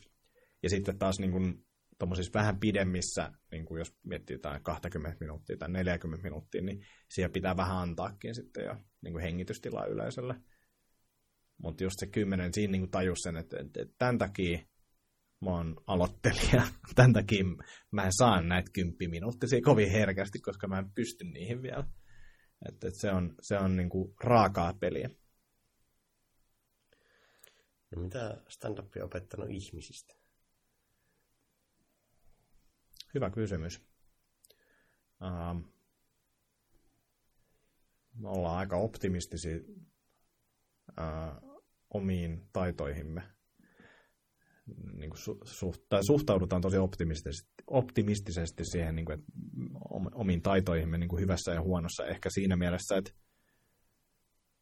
minä ja monet, monet koomikot, me luotetaan ihan niin kuin suunnattomasti siihen, että tämä on meidän mielestä hauska juttu.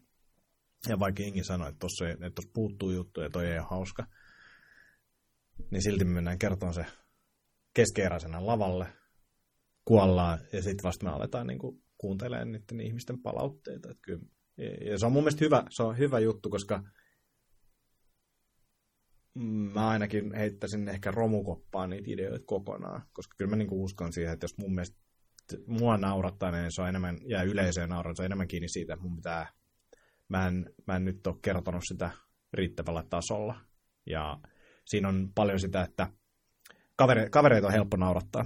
Niin kuin, jos sä kerrot kavereille jotain tarinoita, niin todennäköisesti nauraa sen takia, että ne tietää sun taustat ja niin kuin, mitä sä oot kokenut ja näin poispäin. Mutta kun sä oot tuntemattomana ihmisten edessä kertomassa niitä samoja juttuja, niin sun pitää luoda sitä, tavallaan ottaa siihen tarinaan mukaan ne jutut, mitä ne sun kaverit ja sinä tiedät. Että mitkä liittyy jollain tapaa olennaisesti sen tarinaan. Et se on yleensä syy, minkä takia ne jutut ei toimi, koska ne ihmiset ei kokenut niitä samoja asioita, mitä sä oot kokenut. Ja ne ei tiedä sitä. Ja todennäköisesti sä et itse tajua sitä siinä vaiheessa, kun sä kerrot sitä eikä kertaa, että mitä tästä puuttuu. Mutta... Niin, se on vähän niin kuin johtaminen ja viestintä, että käytännössä stand-upissa sä johdat nauramista. Niin, kyllä. Ja tavallaan sinun vaan pitää osata välittää se oikein se, niin kuin pakettina se viesti. Just näin. Sitten mä oon huomannut sen, että jos, jos, tota, jos, jos joku loukkaantuu jostain tai ei, ei, ei niin kuin välttämättä pidä sun jostain jutusta tai tyylistä, niin ne aika herkästi leimaa, leimaa sen koko niin kuin paketin, sinut ja ne jutut ja minuutit tähän samaan, samaan kategoriaan. Että, että, en, mä, en, mä en ole saanut negatiivista palautetta käytännössä oikeasti kertaakaan, mutta tota, yhden yleisön jäsenen kanssa hääkeikan jälkeen saattoi olla morsiamen äiti, niin, niin tota, keskustelin. Ja, ja mä menin jotenkin ihan jäihin. Se sanoi, että, että, että, että hei, että kiitti, että oli ihan hauskaa, mutta voisiko se vielä kertoa jotain juttuja, missä ei ole pissaa, kakkaa tai pieroja. Sitten mä menin sille, että, että niin, niin sitten jatko vielä, että, että onko sulla semmoisia juttuja? On, että on mulle, että, että, että meni jotenkin jäihin sinne. Ja sitten mä en saanut prosessoitua sitä, koska siis mä olin kertonut semmoisia juttuja sinne iltanakin. Mutta mä olin kertonut myös niitä, tota, enkä mä, mä edes kerro mitään härskejä juttuja. Mutta sitten mä olin kertonut yhden, yhden jutun, minkä mä epäilen, että aiheutti tänne, että se halusi tulla keskustelemaan tästä, ja se meni niin kuin, sillä tuli laput silmille, että se ei kuulu varmaan enää mitään sen, sen jutun jälkeen. Ja missas nämä mun niin kuin, skiltit jutut. Niin, ja voi hyvinkin olla henkilö, joka ei ikinä käy katsomassa stand-upia muutenkaan, niin ei ole tavallaan mitään ajatusta siitä, että millä levelillä ne jutut menee. Kyllä, kyllä. Ja, siis, ja, siis, ja sit, kun siinä on se, enkä mä niinku loukkaannut siitä, se, se on hyvä palaute ja, ja hän on oikeassa ja siltä hänestä tuntuu ja näin poispäin. Mutta tota, myöskään mun tehtävä ja tavallaan miellyttää kaikkia. Ja mä tiedän sen, niin kuin, jos mä katson niin omaa komikkaa, niin se, mä lastenjuhliin voi mennä, mutta tota, mä oon kuitenkin siellä siistimmästä päästä. Mm, ainakin jollain, jollain asteikolla. Mutta tota, se on vaan niinku hauska, kun ihmisille tulee joku mielikuva jostain ihmisestä tai sen jutuista, niin sitten se niinku jämähtää ja itse tekee ihan samanlaista, että, jotain julkiksi esimerkiksi, josta ei oikeasti tiedä mitään, mutta sä oot lukenut muutama otsikon ja näin, niin sitten sulla on jonkinnäköinen kuva siitä tyypistä ja stand-upissa, kun näet tyypin ja se on 5-10 minuuttia siinä sun edessä, niin se ennätä siinä tehdä just semmoisia niin olettamuksia ihmisistä, mutta tota, mutta mut myös niinku tavallaan se, että, että vaikka mä olisin nyt sille kertonut ne jutut, niin ei se olisi muuttanut sitä mielipidettä. Se olisi edelleen ollut sitten samaa mieltä, että nämä, nämä ei ollut hyviä ja näin poispäin. Että, että, että se pitää vaan niinku hyväksyä, että kaikki ei tule olemaan niinku sun puolella tai niinku tykkää sun jutusta. Ja niin, se on kaikkia taisteluita ei voi voittaa. Ei, ei, ei, ei. Ja siis se on niinku hyvä, hyvä oppi myös hänelle, että, että okei, että sä et tykkää mun jutusta tai sä et ehkä stand-upia ole katsonut hirveästi ja näin. Tämä ei ole sulle. Ja se on niin kuin aina, aina se kuulija on oikeassa. Jos tämä ei naurattanut sua, niin se on ihan oikeassa. Tämä ei naurattanut sua ja ei ollut sulle. Mutta tota, sitten voidaan miettiä sitä, että jos suuri osa yleisöstä nautti ja nauro, niin sitten sit se oli niin kuin onnistunut se keikka. Että hyvä vaan, jos joku vähän pahotti mielessä. Niin, ja todennäköisesti sä kolkuttelit tavallaan jotain rajaa, mikä nauratti niitä suurinta osaa. Joo, ja tuollakin tuli just se juttu, mistä mä luulen, että tämä lähti tämä eskaloitumaan, eikä edes pahasti. Mä oon vaan niin, kuin, mä oon niin miellyttämisen haluinen ihminen, että mä aina pohdin näitä liikaa, mutta siis sit samasta jutusta tuli sitten myöhemmin nuoremmilta kehuja, että, että oli ihan sairaan hauska. Ja, niin kuin, ja mä sanoin, tote, totesinkin se jossain vaiheessa siinä, tätä juttua kertoessa, että, että, että tämä liittyy siis siihen, että ää, jutussa periaatteessa pahoinpitelin kahdeksanvuotiaita lapsia, niin, niin ää, se juttu niin kuin mä huomasin siitä yleisöstä se, että, että täällä nyt suurin osa ihmisistä ei nauraa. Mä sanoin, että, että mä huomaan, että tämä ei nyt toimi, mutta mä kerron tämän silti loppuun, koska mä sain vapaa kädet ja mä kerroin sen loppuun. Mutta siitä tuli kyllä jotain nauruja ja nuoret tykkäsivät tosi paljon. Mutta se on, toi miellyttämisen halua mulla ehkä se niin kuin, tietyllä tapaa yksi iso haaste stand-upin kanssa. Että jossain niin kuin, firmajutussa se on aika hyvä, en mä halua miellyttää ihmisiä, että, että jos mä aistin vaikka, että asiakasrivien välistä niin kun ei ole ehkä tyytyväinen johonkin juttuun, niin sitten mä hoidan sen ja yritän saada hänet niin kuin tyytyväiseksi ja onnelliseksi. Mutta sitten toi stand-up on vähän sillä hankala, että sä et voi kaikkia miellyttää, eikä pidäkään, niin, niin sit pitää vähän oppia työskentelemään tuollaisten niin epämukavien tunteiden kanssa. No mitäs tässä, sä oot tosi monta kertaa maininnut, että huiput sitä ja tätä. Mikä sinun mielestä erottaa hyvän stand-up-koomikon parhaasti? Mm. Mä sanoisin, että töiden tekeminen. Se, että sä oikeasti kirjoitat ja sulla on rutiinit ja sä suhtaudut siihen niin kuin tietyllä vakavuudella siihen ää, ammattiin. Vaikka tämä nyt aika harvalle ammatti on. Mutta se, että niin kuin ihan siis sellaisia, että, että, että, että niin kuin valmistaudutaan, kun mennään keikoille. Uh, haet sen oikea vireystila ennen kuin sä menet lavalle. Analysoit jollain tasolla sen keikan.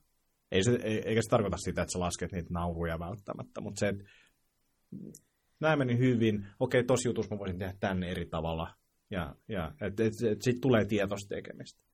Ja nämä niin kuin, kuulostaa itsestäänselvyyksiltä, mutta ne ei ole, ainakaan jos katsoo, niin kuin, mitä tuo niin kuin klubeilla tapahtuu. Plus se, mä luulen, että siinä on, niin kuin, tämä on vähän niin kuin taidetta, tai onkin, niin sit sen, kun sä puhuit just siitä analyyttisestä katsastelusta ja muusta niin kuin analysoinnista ja näin, niin voiko taidetta nyt tehdä silleen, niin mä luulen, että se on yksi tekosyy, että sitä ei niin kuin tehdä silleen niin kuin hikikarpalo otsalla. Mutta mä uskon siihen, että silleen, että vaan painat sitä duunia, mikä tarkoittaa kirjoittamista, valmistautumista ja keikolla käymistä, niin sitten susta tulee hyvä. Et hyvä tarina, minkä mä kuulin Ismo Leikolasta, oli se, että äh, se oli jossain keikalla, missä oli muitakin klubikeikkaa. Selvisi, että se keikka alkaa puoli tuntia myöhässä. Tämmöinen viivästys. Ja muut oli sille, että vitsi, että tästä tulee nyt kiire ja voi voi voi, kun ei pysty tätä ja näin. Ja sitten Ismo on silleen, että hei, kiva, että mulla on nyt puoli tuntia aikaa kirjoittaa. Ja sitten se kirjoittaa. Koko sen puoli tuntia se kirjoittaa, eikä niin kuin vaan taivastele siellä, että miksi tämä nyt menee ja kiroilee ja näin poispäin. Vaan se käytti sen puoli tuntia hyväksi. Ja siis se on ilmeisesti niin kuin yksi syy, minkä takia Ismosta on tullut niin hyvä, on se, että se kirjoittaa ihan älyttömästi. Niin, niin. Kyllä mä sanoisin, että toi töiden tekeminen Mä oon itse asiassa sama Ismasta, että aina kun mä oon nähnyt sen sen takahuoneessa, niin aina se on kirjoittamassa. Joo. Joo, mutta se on, niin kuin, mä, en, mä en ole häntä tavannut vielä, mutta tota, tämmöinen ymmärrys mulla on tullut, että, että niin kuin, kovaa on kaveri tehnyt töitä. Ja eikä ne niin kuin, mä en vielä yhtään tiedä sellaista niin kuin, luonnon lahjakasta stand-up-koomikkoa, joka olisi jotenkin silleen vaan, että tätä juttua vaan tulee tälleen. En mä tiedä niin hauskoja tyyppejä normielämässä, joilla on kaikki tarinoita ja tällaisia, mutta se on silti niin eri olla siellä lavalla hauska. Et, et, et en, ole, en ole semmoista nähnyt. Et ehkä sitten jotkut on sellaisia niin kuin yleisön kanssa juttelee ja niillä on niin paljon materiaalia taskussa, että ne pystyy sitä kautta sitten tavallaan kertomaan juttuja. Et ne haastattelee yleisöä sitten yleisö sanotaan jotain, niin sitten sä alat kertoa sitä vitsiä, mikä liittyy siihen, ja se kuulostaa sieltä, että se tapahtuu tavallaan siinä. Mutta niin, sekin on tullut työn kautta. Että niin. Se on mielenkiintoinen laji tavallaan, nyt kun pohtii stand-upia, niin silleen ei tule äkkiseltään mieleen mu- muuta tavallaan alaa tai lajia, missä se gappi siinä niin kuin loppusuorituksessa ja taustatyössä on niin iso, kun ihmisten suhtautuminen on silleen, stand-up-komikolla on tavallaan ei nyt ehkä hahmoa tai roolia suoraan, mutta kuitenkin saattaa olla vaikka tosi lepsy ja rento olemus lavalla. Ja sitten ne vähän niin kuin just vaikuttaa siltä, että ne vaan tulee sinne ja vitsailee lennossa. Mm. Niin se, että tavallaan mikä määrä taustatyötä, koska vaikka urheilussa niin kuin jengi on niin tikissä kunnossa ja niin psyykkautuneena ja se näkyy selkeästi, että ne vetää ihan satasella. Stand-up-komikko yrittää periaatteessa näyttää olevansa päinvastaisessa tilassa. Joo, Joo, just noin. Joo, toi on, toi on mielenkiintoinen. Ja toki, toki on koomikoita, jotka improvisoi juttuja lavalla paljonkin. Ja saattaa olla, että ne ns. kirjoittaa lavalla. Niillä on vaan niin kuin, ei ole valmis vitsiä, mutta haluaa puhua tästä aiheesta, juttelee yleisön kanssa ja ehkä sanoa ne asioita. Ja sitten myöhemmin ne kuuntelee ja kirjoittaa sieltä ylös ne hauskat jutut. Et, et se olisi niin kuin, toivon, että mä pääsisin joskus tommoseen tilaan, että se kirjoittaminen olisi niinkin kivaa, että se vaan meet juttelee jengille lavalle. Mutta mä vähän pelkään, että se, ei ole tapahtumassa. Joo. Mutta toi, toi on hyvä, hyvä tota analogia, että se on niinku päinvastainen kuin jossain tota, urheilukisoissa. Ja toi on hauska.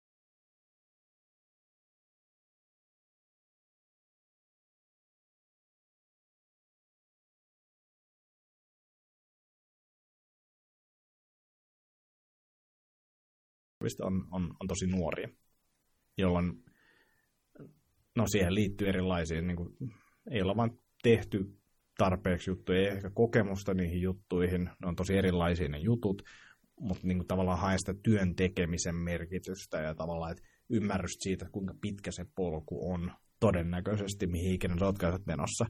Ja että et, et, niin lyhkäisessä ajassa ei välttämättä, vaikka me kuinka haluttaisiin, niin tapahdu niitä asioita ihan, ihan sillä, siinä mittakaavassa, mitä niin kuin toivottiin. Mutta se ikä on niin kuin yksi juttu siellä kyllä kanssa.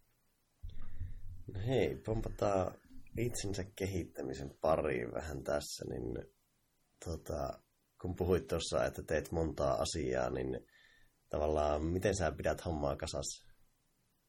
Mm. Tai miten sen kasassa pitäminen onnistuu? Mä nykyään osaan sanoa huomattavasti paremmin ei kuin ennen. Huomattavasti paremmin. Et silloin kun Kiskoki on perustettu, eli 2007-ish, niin silloin mä lähdin, niin kuin, jos jollain oli joku idea ja projekti tai hanke, niin mä lähdin mukaan siihen. Lähdin kaikkeen käytännössä mukaan.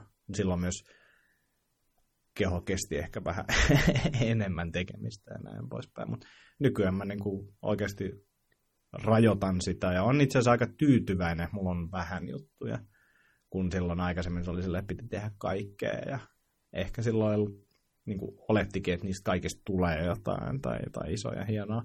Nykyään on silleen, että, että okei, kyllä näistä voi tulla jotain, mutta todennäköisyys on aika pieni ja ehkä miettii enemmän semmoisia pienempiä testejä versus se, että aletaan niin kuin oikeasti tekemään vaikka jotain TV-ohjelmaa niin kuin sillä, että mitä me yritetään tässä tehdä ja mikä se niin kuin tavoite on ja onko jotain muita tapoja testata tätä kuin se, että me aletaan niin kuin sitoutua johonkin juttuun vuodeksi esimerkiksi tai jotain tämmöistä. Se on niin kuin ihan semmoinen selkein isoin ero. Ja sitä kautta, niin kuin vaikka mulla on paljon, niin kuin nyt esimerkiksi kun saatiin tuo CrossFit-kirja valmiiksi, niin, niin, niin en ole tekemässä kirjaa ihan heti. Eikä se, se työmäärällisesti ollut edes mikään niin kuin massiivinen, vaan enemmän se, että mä en niin kuin vuoteen käytännössä tehnyt mitään, vaan ajattelin, että pitäisi tehdä. Se oli ihan hirveätä. Ja se on, se, se on tavallaan yksi mentaalinen kuorma aina lisää. Niin, ja sitten se oli, tuli tosi tyhmä fiilis, kun sai sen tehtyä. Oli sille, että miksi mä tehnyt tätä niin kuin vuosi sitten, mutta mut, mut silleen se nyt menee. Ää, niin ei, ei mulla ole niin kuin, nyt, nyt mulla on mun mielestä aika hyvä paletti tässä kasassa, siis sille, että mä välttämättä, en, en, ei mulla ole tällä hetkellä tarvetta tehdä mitään niin kuin enempää tai muuta. Et enemmän semmoiset, yrittää pitää huolen siitä, että ne jutut, mitä mä teen, niin on, on mielenkiintoisia ja on niin kuin hauskaa tehdä niitä.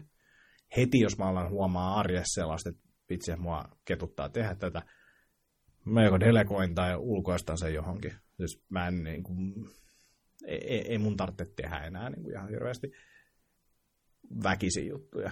Mutta sitten mulla on niinku semmoisia hauskoja juttuja, mä tykkään niinku esimerkiksi tehdä salilla, roudailla kaikkea kamaa ja niinku hakea paketteja postista ja muuta. Sen takia, että se on fyysistä työtä en mä saa niin kuin siitäkin, että en voi laskea sille mitään, niin kuin, että, että, että tulipa hyvät tuotot tästä, kun mä kävin itse hakemassa ton paketin tuolta, vaan se on enemmän, mä myös kaipaan vähän sellaista ns-ruumiillista ahertamista ja kiva hikoilla vähän heitellä jotain pahvilaatikoita ja muita, niin, niin kyllä mulla on niin kuin sellainen, mille tahansa työntekemiselle on niin kuin arvo, ja se on niin kuin ehkä yksi semmoinen mua ajavia tekijöitä, mä niin kuin arvostan työn tekemistä ihan sama mitä se on, kunhan tehdään töitä, vähän hikoillaan ja puuskutetaan, niin se on mun mielestä niin kuin siistiä, mä arvostan sitä.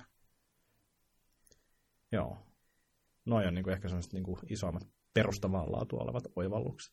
Ja tässä otit esille tuon, että kymmenen vuotta sitten tuli paihettua ja otettua kaikki projektit, niin tavallaan vähän suurimmilla osalla ihmistä, ketkä niin kuin pitää töistä tai nauttii tai saa tiettyjä dopaminikiksejä siitä, että saa asioita aikaiseksi, niin kyllä semmoinen vaihe vähän niin kuin kuuluu ollakin. Että se niin kuin, vaikka monelle opiskelijalle sanonut, että niin kuin, pahtakaa vaan, että menkää kaikkiin viiteen eri projektia ainejärjestä ihan muuhun, kunhan nyt ei loppuun pala. Mm. Se, että kokeilkaa vaan kaikenlaista, että on tavallaan aika hustlata hirveästi ja sitten on aika fokusoida joskus myöhemmin. Että se kyllä sitten tulee selkeästi, vaikka sä perustat omaa firman, niin se on aika selkeä fokuskohde.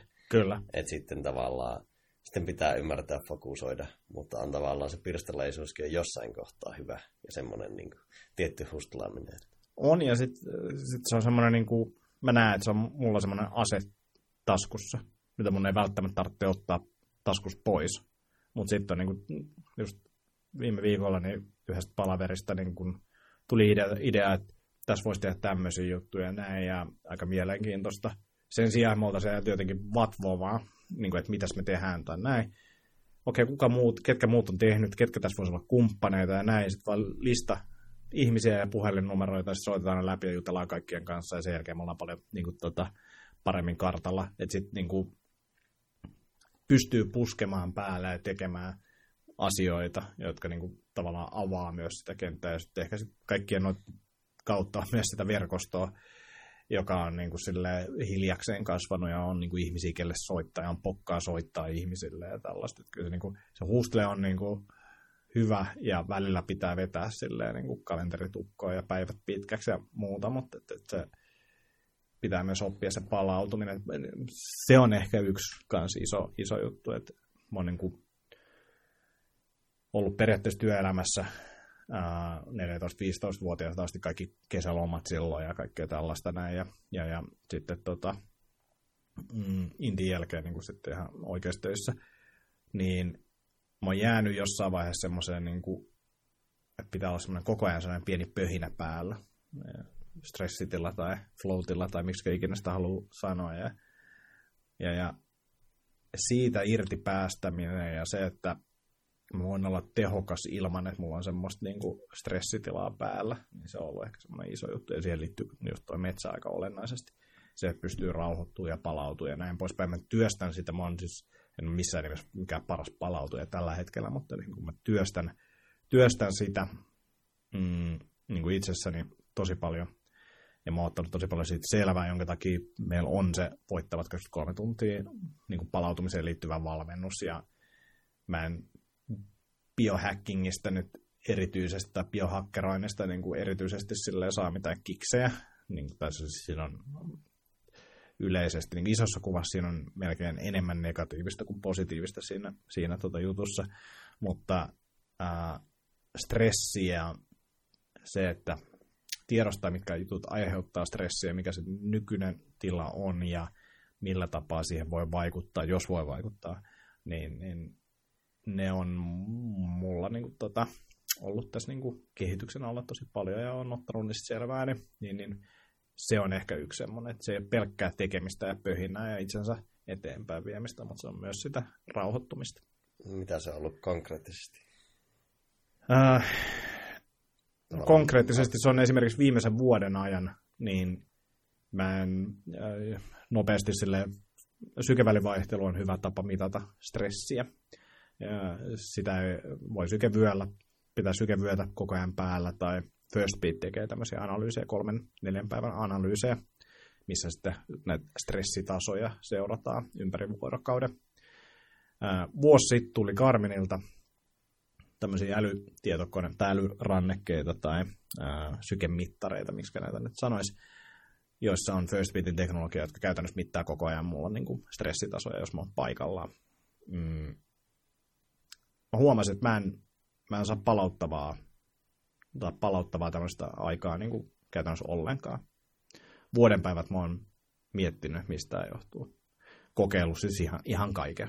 Ja mä oon tiennyt sen aikaisemminkin, että mulla on niin kuin, vähän semmoinen fiilis, että ihan niin kuin kroppa ei osaa jotenkin niin kuin vaan ottaa rennosti. Ja kaikki niin kuin silleen, että meditaatio mm, ei käytännössä mitään merkitystä, niin kuin vaikutusta.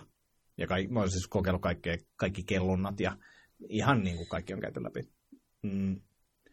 Sitten tuossa keväällä niin me oltiin yksi yö metsässä.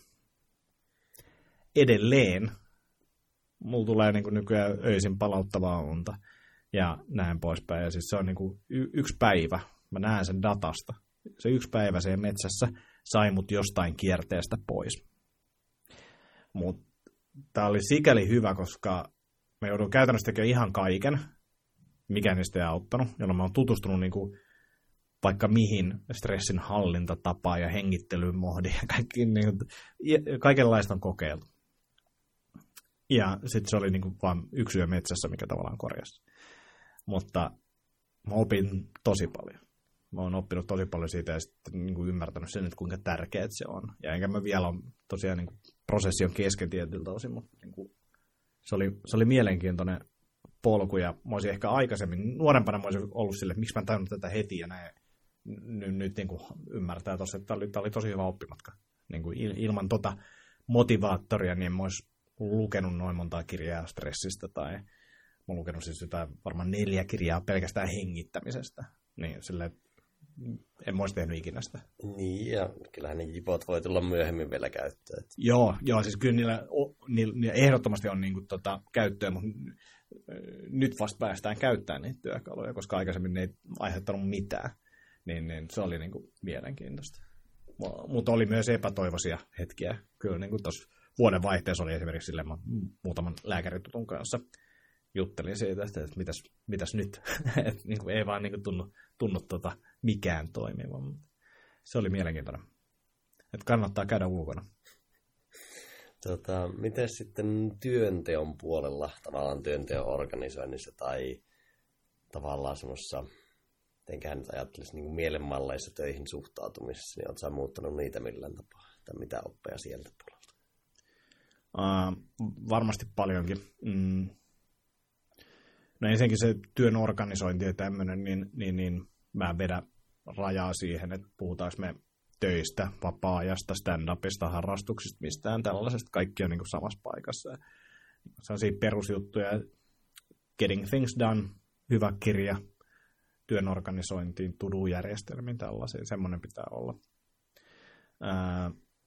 sitten itselle ehkä niin kuin tärkeä priorisointi, sille, että mitkä on oikein, niin kuin sille, että kriittisesti miettiä, mitkä on tärkeitä juttuja, mitkä ei ole tärkeitä juttuja, mitä mun ei edes kannata tehdä ää, mitä joku muu voi tehdä. Niin kuin se, on, se on iso juttu. Ää, sitten vähän mistä puhuttiin, niin mihin aikaan päivästä mun kannattaa tehdä mitäkin. Sitten lepohetket myös siellä päivän aikana. Se, että mun on helppo juoda lisää kahvia, mutta se ei ole se niin kuin oikea ratkaisu. Et siinä vaiheessa, kun tuntuu, että työteho alkaa laskemaan, ja mä yritän ehkä enemmänkin katsoa nykyään kellosta, että mä teen 25 minuuttia, puoli tuntia duunia, ja sitten käy vähän kävelemässä tai liikkumassa ja näin poispäin.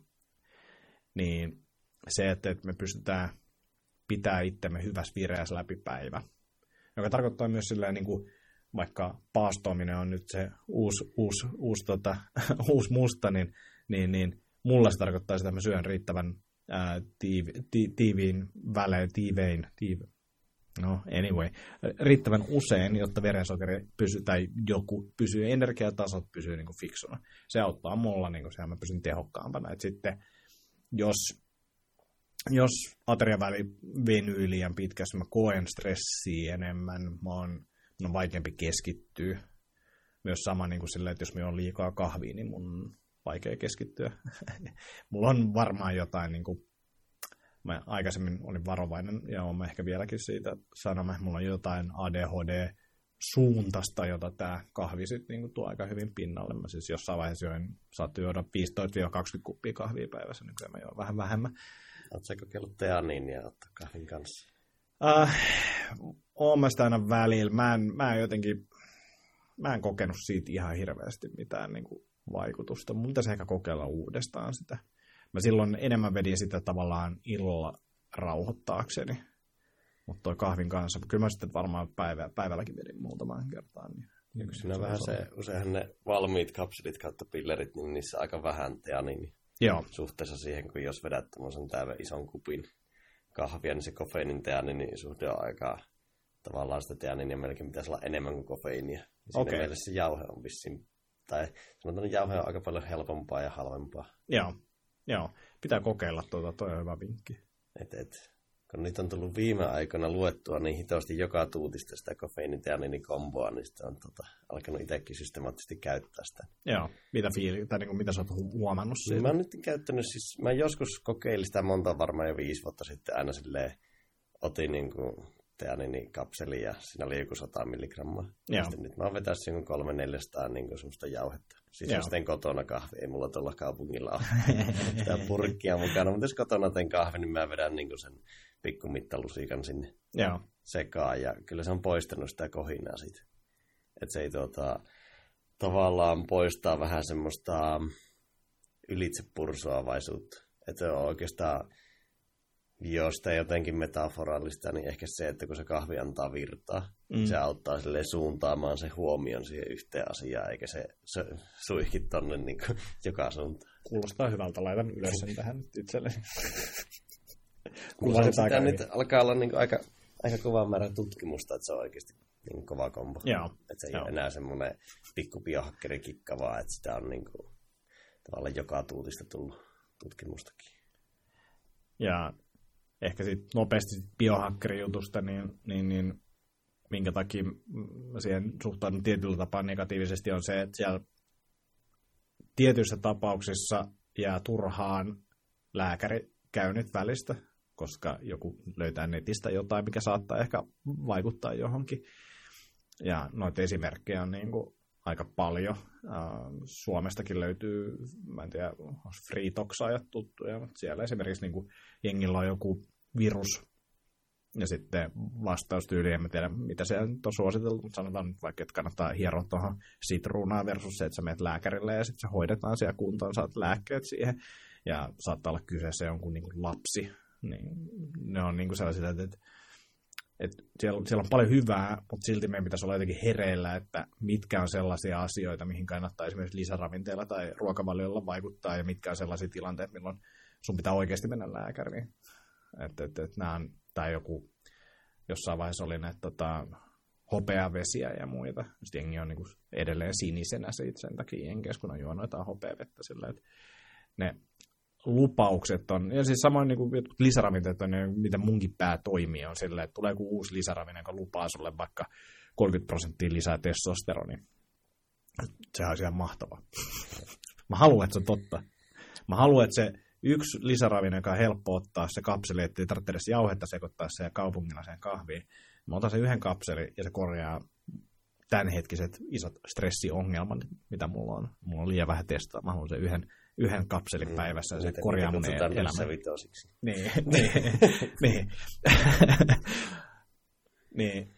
Mä, mä, mä niin tiedostan sen, että se, se on semmoinen, meillä on joku stressijuttu, meitä ahdistaa joku, ja me halutaan korjaa se mahdollisimman helposti, ja totta kai joku kapseli on kaikista helpoin. Tai, tai sitten nämä ruokavaliomeiningit, niin se alkaa nyt olla aika selvää, että, että, että ruokavaliot aika yksilöllisiä, mutta silti meidän on hauska kuulua johonkin ryhmään, varsinkin jos on jotain ihan uutta kukaan ei ole ikinä syönyt pelkästään lihaa. No nyt meillä on tämmöisiä niin kuin all meat diet juttuja, että jengi syö vaan lihaa. Ja, ja siitäkin löytyy tutkimusta, että se on, niin kuin, se on ihan hyvä, mutta se on eliminaatiodietti. Ei sitä ole välttämättä tarkoitus vetää niin kuin viittä vuotta tai kymmentä vuotta tai loppuelämää. Mutta että tuommoisiin niin tietynlaisiin kultteihin, CrossFit samoin, ää, on, on niin kuin, niihin kiva kuuluu. Me tehdään yhdessä juttuja, tai vähän erilaista kuin muut. Et, et, et vaikka niin kuin ruokavalioista puhun, niin ihan samalla lailla crossfit on. Ja samalla lailla jengi suuttuu siitä ja ärsyyntyy siitä, kun ihmiset hehkuttaa sitä sosiaalisessa mediassa. Kirjassakin kirjoitin, että muistaakseni sen lukee tyyliin, että please älkää postatko kaikkea hehkutusta sinne Facebookiin. Se ei tee niin kuin hyvää kellekään. Se ei tee itselle hyvää, eikä sitten lajille hyvää, eikä sitten sun kavereille hyvää. Että jonkinnäköinen tolkku kaikessa. Niin, se on ihmismielelle aika helppoa tavallaan vaan tarttua siihen, että tämä on nyt se keino. Niin. Ja tavallaan, kun sä saat siihen johon, jonkinlaisen perustelun, eihän suurimmalla osalla ihmistä ei mitään tavallaan tiedepuolen osaamista sille arvioida edes minkälainen se oli, tai kukaan ikinä klikkaa niitä tutkimuksia niin. auki. Ja niin, niin sitten tuota, siihen on niin helppo mielen tarttua, että tämä on nyt se keino. Ja Kyllä. sitten tavallaan se kyllähän kaikki tänä päivänä nykyyhteiskunnassa niin on pikkasen ääripäistynyt tai silleen niitä vaikka yksinkertaistettu, eliminoitu vähän liikaakin. Niin se on selkeä tapa, että nyt tämä on tämä radikaali juttu ja nyt minä teen tätä. Just näin. Ja on, on tossa niinku, kyllä mä niinku, sille kaikesta löytyy hyvää ja huonoa. Niin kuin joku paleosta esimerkiksi löytyy paljon huonoa niin kuin tavallaan, että, että siinä on riskejä ja se ei ole esimerkiksi niin kuin se usein ne hiilihydraattimäärät jää liian pieneksi ja näin poispäin, mutta sitten siinä on se hyvä, että se on tosi simppeli framework, se on tosi helppo toteuttaa ja niistä mä tykkään. Ja, ja siinä on niin kuin, nykyään ymmärtää, että ne on niin monimutkaisia asioita. Niissä on kaikissa niin kuin hyvä ja huono, ja niitä voi toteuttaa eri tavoin. Ja ehkä semmoinen niin kuin, tietynlainen avoimuus ja toisaalta ymmärrys ja itseänikin kohti niin sen armollisuus niin on, on semmoisia, mitä on niin kuin tullut vuosien aikana. Et silloin kun mä oon harrastanut kamppailulajeja, niin mä olin tosi ehdoton. Mä muistan, mä oon siis käynyt, toivottavasti en löydy enää mistään verkosta niitä keskusteluita, mutta siis mä olin näin nettisoturi. Mä tykkäsin, mä olin TKK opiskelin, niin mä tykkäsin käydä netissä väittelyitä. Ja nyt jos mä mietin sille, ei mua kiinnosta mitä mieltä jengi on, plus mä ymmärrän sen, että jos joku on jotain mieltä, en mä saa käännettyä sen mieltä. Tai se on todella harvinaista, jos joku jonkun keskus, nettikeskustelun jälkeen onkin sitä, että hei, sori, mä olin väärässä, nyt se on, nyt sä oot ihan oikeassa, mä niin kuin, on, on nyt sun kanssa samaa mieltä. Ei semmoista tapahdu, tai tapahtuu tosi fiksujen kanssa, ja se on erittäin harvinaista. Niin kuin sille, että, mutta siellä mä opettelin vähän väittelemään ja näin poispäin, ja en hyväksynyt niin esimerkiksi mitään muita kamppailulajeja. Niin kuin sille, että kun oli tällaisessa NS-toiminnallisessa kamppailulajissa mukana, joka niin kuin toimii todistetusti, niin mä en voinut ymmärtää, miten kukaan harrastaa esimerkiksi aikidoa. En niin kuin voinut ymmärtää. Nykyään mä ymmärrän silleen, että jos se on kivaa, niin se on varmaan ihan hauska harrastus. Ja, ja, ja mä ymmärrän myös, että siellä on myös niin kamppailulajillisestikin tosi hyviä oivalluksia. Mutta silloin mä olin vaan, että ei miten kukaan voi tuohon to, niin tuhlata aikaa. Ja nykyään mä oon niin kuin, samoin niin kuin crossfitikas, ei mua kiinnosta saada jengiä harrastamaan crossfittiä. Ei mä ole mikään semmoinen, niin kuin, että mä käyn saarnaamassa tuolla. Jos tykkäät siitä, niin kiva. Tai jos et tiedä, millaista on käy kokeilemassa, jos tykkäät, niin hyvä. Mutta kunhan liikut, löydä joku harrastus, mikä on kivaa, että sä pääset liikkeelle, niin se on niin kuin kaikkien kotiin päin. Et, ja sillä, että, että mä en edes ymmärrä, mistä se kumpuaa se semmoinen tietynlainen saarnaaminen, että miksi mun pitäisi käännyttää jotain ihmisiä johonkin juttuun, mitä mä teen. Tosi tyhmä ajatus mun mielestä. Se, kun sä perustelet sillä vai itsellesi, miksi, miksi, miksi tämä juttu on niin hyvä, mitä sä teet itse. Se on mun mielestä vähän hassu, hassu ajatus. Niin, siitä on aika helppo varsinkin nuorempana takertua tavallaan siihen omaan, omaan metodiikkaan. Tämä on se, tämä on se juttu. Niin.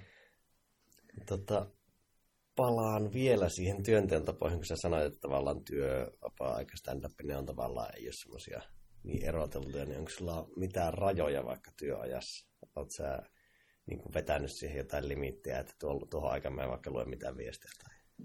Ää, nykyään joo, kyllä mä, no siis mulla on lähtökohtaisesti, mulla on puhelin äänettömänä. Mä rajoitan sitä, että niin kuin tavallaan push-pull koska mä otan vastaan puhelut. Mä, mä niin kuin, mun mielestä puhelut on niin kuin jotenkin tosi tyhmä ajatus sille, että sä voit soittaa ihmiselle koska tahansa, tietämättä missä tilassa se on. Mun mielestä tosi hassu. Niin kuin sille, että sä voit vaan keskeyttää kenet tahansa, missä tahansa. Niin sen takia mulla on äänettömällä puhelin. Ja kyllä mä niin kuin, en mä meille yleensä luen viiden, kuuden jälkeen. Kun mä lähden töistä pois, niin mä jos en mä tiedä, että, siellä on jotain tärkeää tulosta tai jotain sellaista. Ja meidän duunissa ei ole oikein mitään semmoisia akuutteja juttuja, että kyllä se tulee tekstiviestiä tai jotain. Että kyllä mä silleen niin kuin tiedostan, että tietyn kellonajan jälkeen mä en, mä en saa mitään voittoja sieltä sähköpostista. Sieltä voi tulla vaan niin kuin takkiin. Niin semmoisen on, mutta en, en mä niin kuin, esimerkiksi lomalla, niin mä luen ihan mielelläni sähköposteja sen takia, että se on mulle stressittömämpää tietää, että kaikki on kunnossa, kun olla semmoisessa epätietoisuudessa, että mitäköhän siellä on, ja jos mun mieli pystyy luomaan niitä juttuja, niin mieluummin mä käytän sitten niin kuin viisi minuuttia aamulla sähköpostiin lomalla, kuin se, että mä koko päivän pohdin, että mitäköhän siellä tapahtuu. No onko sitten, onko sulla mitään päivittäisiä rutiineja? Tota, tota. Mm, riippuu myös siitä, että kuinka kiire on. Mutta jos miettii jotain aamua, niin mä haluaisin, että mulla olisi aamulla aina samat rutiinit. Ideaalitilanteessa niin mä herään, pyörittelen vähän kroppaa, käyn vähän kyyssä, availen paikkoja. Sen jälkeen mä keitän kahvit, kirjoittelen vähän päiväkirjaa, mietin mitä päivällä tapahtuu, jonka jälkeen mä käyn tudut läpi vielä kerran. Mä yleensä käyn illan läpi, mitä huomenna suurin piirtein tehdään. Käyn tudut läpi, mietin, että voiko siitä heittää jotain jonnekin suuntaan ja näin ehkä sen jälkeen, jos on mahdollisuus, niin kirjoitan. Mutta tota, usein sen jälkeen niin otan sieltä yleensä sen inhottavimman, vaikeimman, haastavimman tudun ja teen sen pois, jonka jälkeen mä alan käymään meilejä läpi. Mä yritän käydä mailit läpi silleen, että kokonaisuudessaan niin aamulla ja sitten ehkä iltapäivällä vielä semmoinen puolittainen läpikäynti, mutta mä yritän olla mahdollisimman vähäisiä sähköposteissa sitten siinä niin välissä. Periaatteessa sillä, että aamulla saisi niin aina kerran hoidettua mailit tyhjäksi, jotta tietää, että noin, nyt, nyt niin kuin ainakin päivää aikaa ostaa itselleen sille aikaa, ettei tarvitse käydä edes katsomassa siellä. Niin noi on ne rutiinit. Sitten se, minkä mä oon huomannut, niin jos duunipäivät venyy, ja jos en mä saa safkaa, ja jos en mä saa sinne jotain tirsoja, niin mun on aika haastavaa saada sellaista niin kuin hyvää treeniä aikaiseksi, niin mä yritän kalenteriin priorisoida treenit aamupäivälle, jos on mahdollista.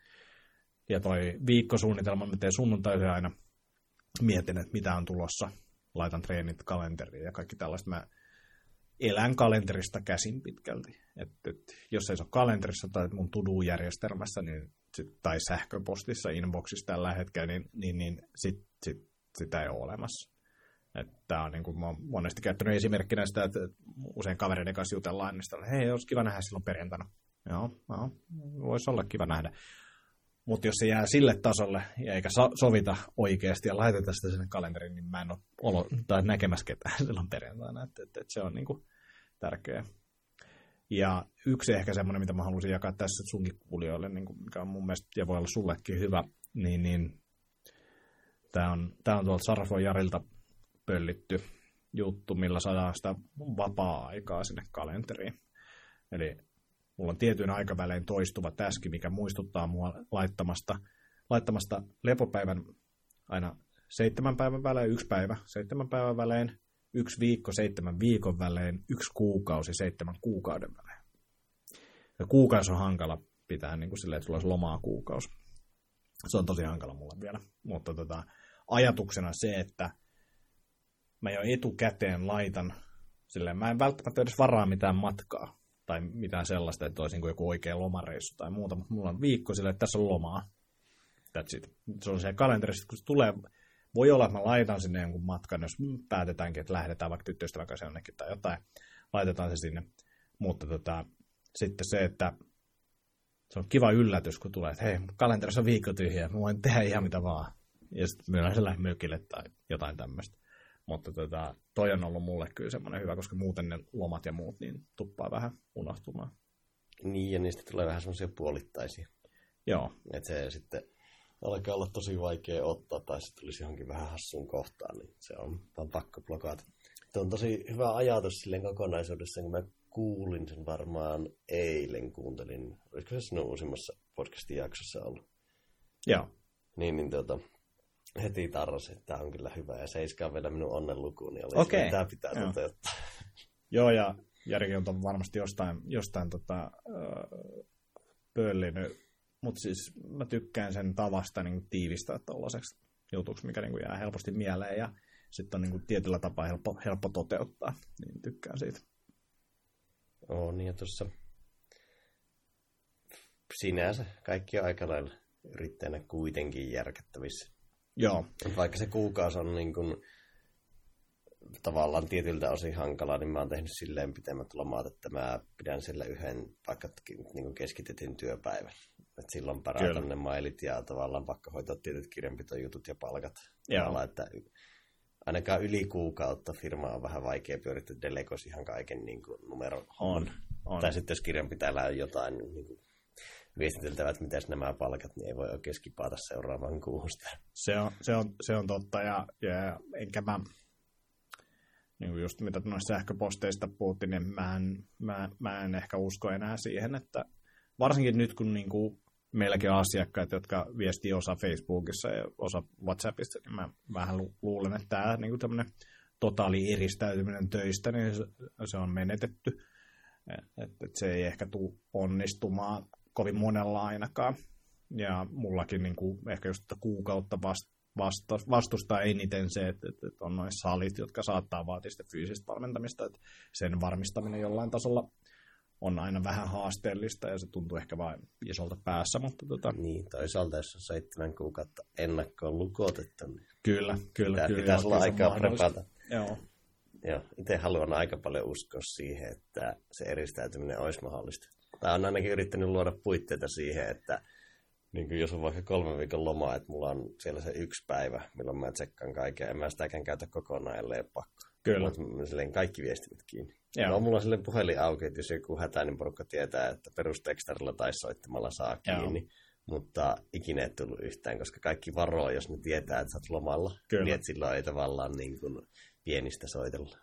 Sitten semmoinen hyvä, hyvä tota, häkki on se, että menee aivan eri niin kuin, tota, aikavyöhykkeelle. Et nyt kun mä olin losissa, niin eipä se nyt hirveästi jengi soitellut. että, et, tota, ajat on niin erilaiset, niin, niin, niin se, oli kyllä, se oli tosi kiva. Joo.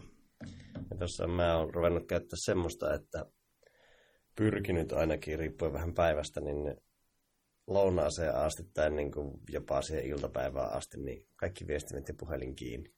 Joo. ei käytännössä edes saa kiinni. No ehkä tyttöystävän kautta saa, mutta silleen tota, niin, niin, käytännössä täydellisessä niin kuin radiohiljaisuudessa, niin hitto miten helppo tehdä se päivän tavallaan iso rogi sieltä alta pois. Kun sä et oikein voi räplätä tai tehdä hirveästi sitä sälää, eikä kukaan muu pääse siihen väliin. Mutta tämä nyt aika paljon organisaatiosta kiinni, että voiko, voiko olla tavoittamattomissa vai ei. Kyllä, kyllä joo. Ja, ja sitten tämä aina voi olla, mutta se voi vaatia sitä, että herää tosi aikaisin. se on myös, niin kyllä mä itse herää suht aikaisin sen takia, että silloin on niin kuin automaattisesti kukaan ei ole häiritsemässä, koska ne nukkuu. Mutta tota, kyllä mäkin, niin kuin, jos on täydellinen aamu ja on mahdollisuus, niin kyllä mä yritän olla silleen, että puhelimet on kiinni siihen niin kuin, tota, että et saa sähköpostit tai niin tudut, tärkeimmät tudut tehtyä ja sähköpostit hoidettua ja sitten voitaisiin lähteä painamaan. Mutta sähköpostikin on vasta sitten, kun on saanut ne tavallaan sen frogin hoidettua sieltä, niin sitten pääsee eteenpäin. No mites, onko sulla mitään semmoisia pidemmän ajan checkpointteja tai vastaavia, millä sä seuraat, että onko, tai no, tuleeko asetettua tavoitteita, millä tarkastelet omaa tekemistä? Ää, mä oon lähtökohtaisesti vastustanut tavoitteita. Mm, nyt parin kuukauden ajan mä oon hieman käsitellyt tavoitteita joka viikko.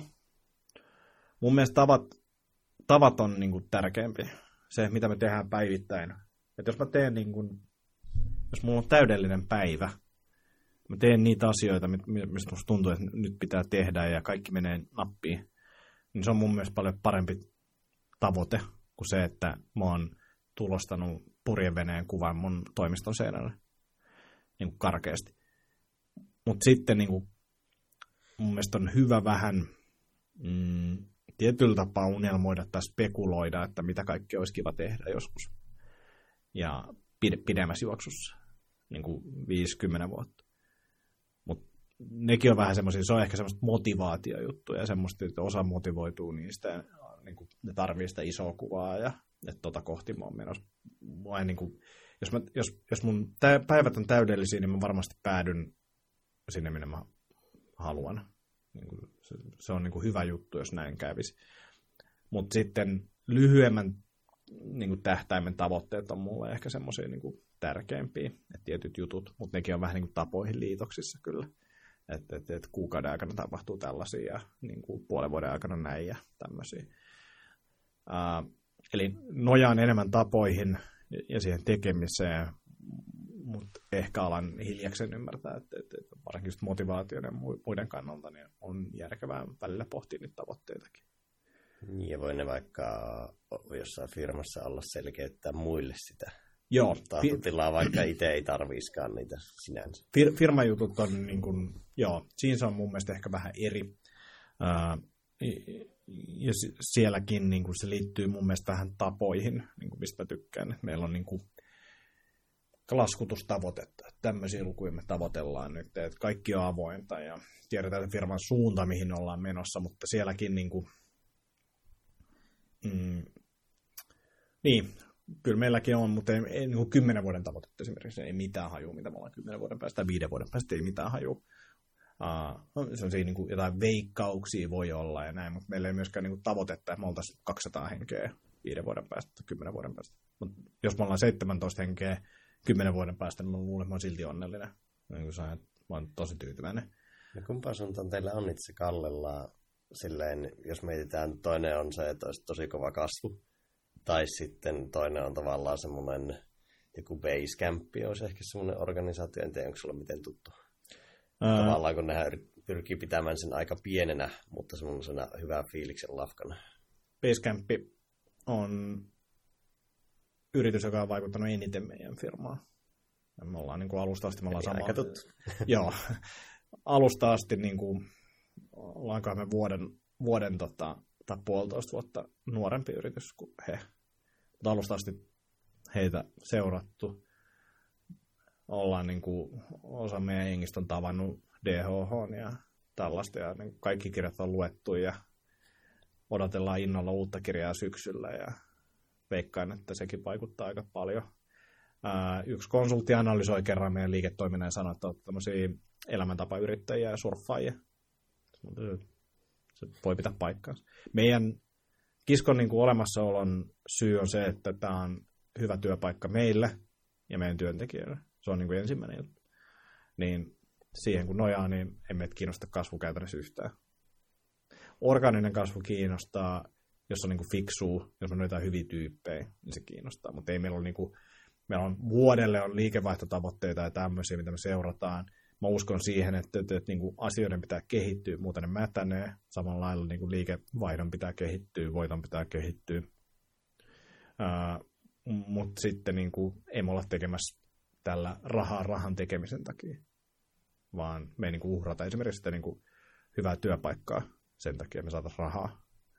Ja me oltaisiin voitu myydä tämä firma moneen kertaan ja tehdä sillä rahaa mutta mun mielestä on typerää myydä firmassa seuraavaksi aiot perustaa sitten samanlaisen taas, niin kuin, että miksi teet tätä. Mm, rahaa saa, jos sitä haluaa, niin muualtakin sitä saa pankista vaikka lainana. Niin, niin en mä, mä, mä koen, että, että, että se, sellaiset tavoitteet on niin kuin vähän turhia. Ja halusitko olla jossain duunissa sen takia, että tehdään viisi vuotta niin kuin poltetaan kynttilää molemmista päistä ja sitten saat vähän enemmän rahaa, kun sä saisit niin kuin normitöistä tai jos olisi normitöissä, hyväpalkkaisessa normityössä mm, ja sijoittaisi sinne rahat, niin se todennäköisesti saisi vielä todennäköisemmin isot rahat. Niin, niin onko siinä järkeä? Et, et, kyllä, ja siis on moneen kertaan miettinyt, kun jengi on sillä, että no, yrittäjyys on aika siisti. On se siistiä, mutta että jos mä haluaisin niin kuin oikeasti helpon elämän, niin voisin tuolla konsulttina jossain niin kuin isommassa firmassa, tekisin kahdeksan tuntia niin kuin päivässä, ja mä saisin käytännössä tuplapalkan, mitä mä saan niin kuin, täältä, niin kyllähän se nyt kuulostaa paljon kivemmalta teoriassa. Sitten taas, jos on tämmöinen ns kapinallinen, että on vaikea ottaa käskyjä muilta ja muuta, niin, ja haluaa tehdä omalla tapaa jutut, niin, niin sitten se ei ehkä toimi. Se on puolessa ja puolessa. Se on aina mielenkiintoista kuulla niiltä ihmisiltä, ketkä ei ole yrittäjiä, niin tavallaan sitä niin kuin vähän ihannointia silleen kuplan ulkopuolelta, että onpas sulla hyvä, kun sä pystyt järkkäämään kaiken itse ja tolleen, mm. ja sitten no, no et ihan kaikki kaikki, tai sanotaan, että harvoin ne negatiiviset puolet näkyy ulospäin, tai ainakaan en mä niitä vaikka somessa korosta, mutta kyllähän sitä mm-hmm. helposti vaikka heittää niin uutiseen, että no, firma kasvoi tämän verran, että se niin kuin, ne negatiiviset puolet ei yleensä näyttäydy firman ulkopuolelle. Niin. Ne pyritään aina pitämään sisällä. Kyllä, kyllä, joo, se on totta. Tota, sen tavoitteisiin suhtautumiseen, onko vaikuttanut se, että kun sä oot joskus urheillut paljon, varmaankin tavoitteellisemmin, mm. ja nyt et niin paljon, niin onko se muuttanut sitä suhtautumista? Varmaan oli nuorempana aika paljon tiukemmat tavoitteet vaikka sporttimielessä. No on se ehkä silleen miettinyt, eh, tai muuttunut että koko, koko kuvio, että, että enemmän siellä sporttipuolellakin mua kiinnostaa se, että mä teen asioita järkevästi ja siinä niin kuin hetkessä ja siinä päivässä mä teen oikeita asioita, kun se, että mihin mä oon menossa. Niin kuin sille, että en mä tiedä, mikä on mahdollista, niin miksi mä niin kuin jotenkin päättäisin, että tonne mä oon menossa. Jotenkin. Ehkä silleen, en mä tiedä, tästä joku fiksu saisi joku mindfulness-läpän, että, että tekee tällaista juttua ja keskittyy tähän näin, mutta Mutta joku, joku siinä on siis silleen, että, että, että mua kiinnostaa vähemmän se, mihin mä oon menossa, kuin se, mitä mä teen tällä hetkellä. Mä luulen, että sillä on paljon enemmän merkitystä sen tekemisellä hyvin, mitä mä nyt teen, kuin se, että mä pohdin, mihin mä oon menossa. Ja varsinkin just tälleen niin urheilupuolella niin kuin sillä, että en mä tiedä mikä se kilomäärä voisi olla ja näin poispäin. Ehkä jotain semmoisia niin tapahtumatavoitteita, että ensi vuonna voisi käydä kisaamassa esimerkiksi näin. Ja on sielläkin se, että jos mä niin kuin sano ääneen ja yritä kehittyä, niin mä taas mätänen. Että et kyllä mä niinku yritän sielläkin olla parempi, mutta et tuntuu, että et tavoitteet on jotenkin... Niinku, ja nyt mulla on esimerkiksi yksi tavoite tai tämmöinen tapahtuma on juosta 27.10. polkujuoksuu 24 kilsaa alle 200 minuuttia. Se on niinku sen haaste tai tavoite ja sitä kohti mä oon menossa. Mutta ei se mua muuta mihinkään suuntaan, että pääsisimme siihen tavoitteeseen tai alitas, tai niin kuin sille, että jos mä 220 minuuttia menee siihen, niin fine, mutta enemmän se on se, että mitä mä oon tehnyt sitä ennen. Taas mä oon flunssa silloin, ei se muuta sitä mihinkään, mä oon silti tehnyt sen työn. Että mä vaan keskityn siihen, että mä teen näitä töitä, jotta se on edes jossain määrin mahdollista. Tiedän tavallaan, mitä mun pitää tehdä, jotta mä pääsen siihen tavoitteeseen, mutta ei se mua niin kuin mitenkään erityisemmin niin kuin motivoittaa jotenkin, en mä tiedä. Saako tosta kiinni? Kyllä. Tuossa itsellä oli aika iso mindshifti, kun joskus tavallaan aina tuli urheilussa oli selkeät vaikka tavoitteet, joskus voimannostossa kilotavoitteet tai vastaavaa. Ja sitten tosi pitkälle johonkin pari vuotta sitten oli vielä aina oli jotkut, vähän oli toki töitä ja firmoja ja muiden projektin takia niin sportti meni kausittaiseksi, mutta aina oli ne urheilulliset tavoitteet.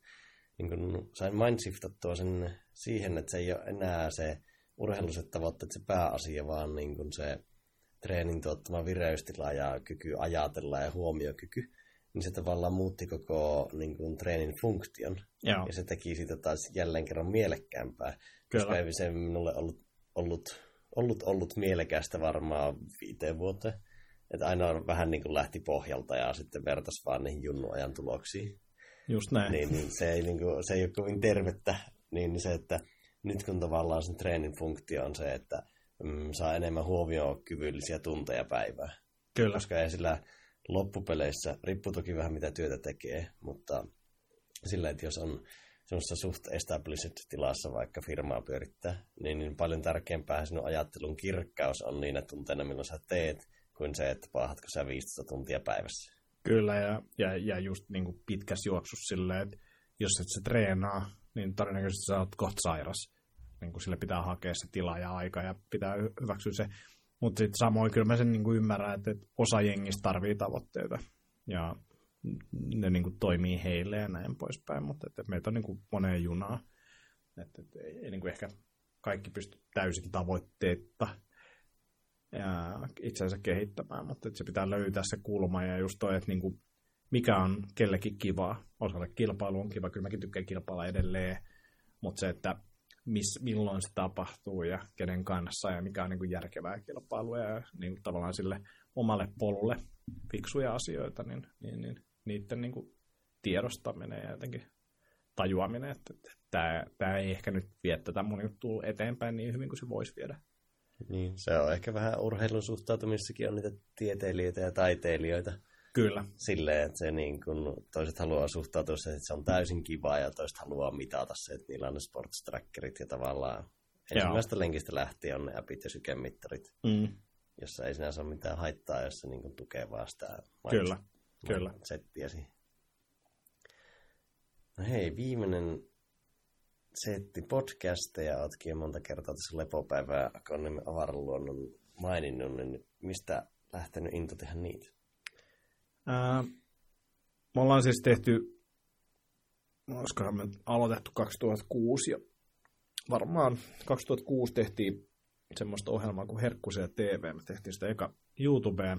Se oli niin tämmöinen Dignation-niminen videopodcasti oli silloin tullut ja lähdettiin sitä vähän niin kuin apinoimaan. Siinä oli mun mielestä jotain hauskaa. Ja käytännössä katsottiin nettivideoita, kokattiin, jauhettiin niin kuin, tota, asioista sohvalla. yhden kaverin kanssa. Ja se oli hauskaa, sitä oli kiva tehdä. Mm. Päädyttiin sitten myymään se konsepti tonne tota, subille. Silloin oli nämä chattitv ja muut oli niin kuin hottia kamaa ja ne etti myös niin uudenlaisia konsepteja siihen niin kuin aikaa. Jos me käytin tekemään sitä käytännössä sille, me oltiin tehty valmiit sketsejä, kuvattiin niin kuin siihen niin ohjelmaan, sitten meillä oli liveä siinä osa, missä meillä oli vieraita. Ja käytiin tekemään sitä ja se oli jotenkin niin kuin hauskaa se rupattelu ja niin kuin semmoinen ihmisten hauskuuttaminen, toisten naurattaminen. Se, niin se, oli, se oli tosi hauskaa ja me jäin sitä kaipaan. Siinä meni pitkään niin kuin ennen kuin me tota, Jaskan kanssa sitten päädyttiin tekemään lepopäivää. Mutta lepopäivän idea oli ehkä se, ja se on itse asiassa ihan sama, niin mikä, mikä tuossa Akoniemen avarasluonnossa, eli podcasteissa mun mielestä kiva on se, että et, et, mulla ei ole ehkä arjessa aikaa hirveästi miettiä sellaista, esimerkiksi, että mitä mieltä mä oon tästä asiasta. Niin kuin joku vaikka, että mitä mieltä sä oot maastaverosta näin niin kuin yleisesti vaikka kestävyysjuoksulla. En, en, en, en, mä tiedä, en mä ole pohtinut sitä asiaa. Mutta sitten kun me istutaan Jaskan kanssa alas ja jutellaan siitä, niin sitten mulla alkaa muodostua se kuva sinne, tai mä oon jo joutunut tavallaan ennen sitä jaksoa miettimään, että mitä, mitäs mieltä mä nyt on tästä.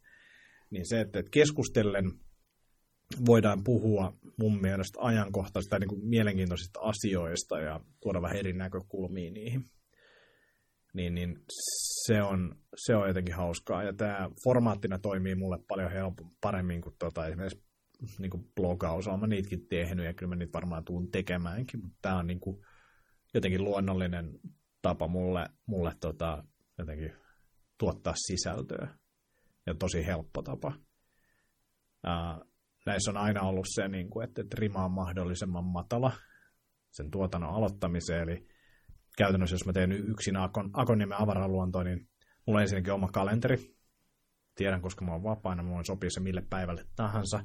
Jaskan kanssa joutuu vähän silleen sumplimaan, että meillä on kaksi kalenteria, ja sitten jos on vieras, niin on kolme kalenteria. Omaa podcastia on silleen kiva tehdä, että se on niin helppo laittaa sinne kalenteriin. Mutta siis kun mä painan stoppia tuosta nauhoittamisesta, niin teoriassa Akonniemen avaraluonto on 10 minuutin päästä valmis julkaistavaksi niin se vaan niin kuin se on tosi helppo se prosessi.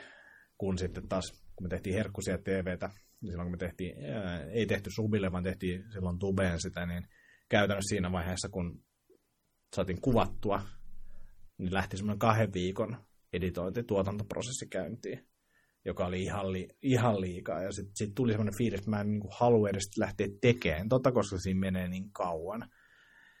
Niin mä oon yrittänyt siitä oppia sen, että tämä podcastaus olisi niin kuin mahdollisimman simppeli, yksinkertaista.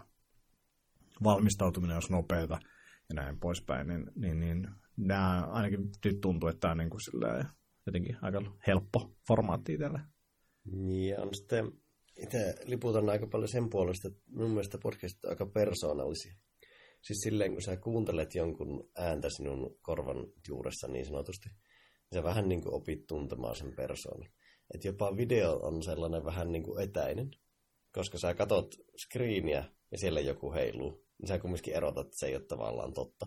Kyllä. Ääni on enemmän totta sulle niin kuin aivoille kautta aistillisesti. On, on, on ja varsinkin niin kuin, niin kuin tämä sunkin podcasti, kohta kaksi tuntia ollaan tässä jonkun korvassa rupateltu, niin se fiilis on täysin eri kuin se, että me oltaisiin vaikka rupateltu kaksi tuntia, mutta editoitu 15 minuuttia että se pääse siinä niin kuin sisälle. Että, että nyt, nyt niin kuin, enkä mä tiedä editoiksi, kuinka paljon sanoa tästä pois, mutta niin kuin, ää, yleisesti niin kuin, niin, Akoniemen avaras luonnossa, jos sanoin jotain tyhmää tai vieras sanoi jotain tyhmää, niin se jää sinne. Eli se vieras on sillä, että nyt on pakko ottaa pois tuolta. Ja siellä olisi ollut semmoisia juttuja. Niin, ja se on autenttisuutta ja semmoista. Niin kuin...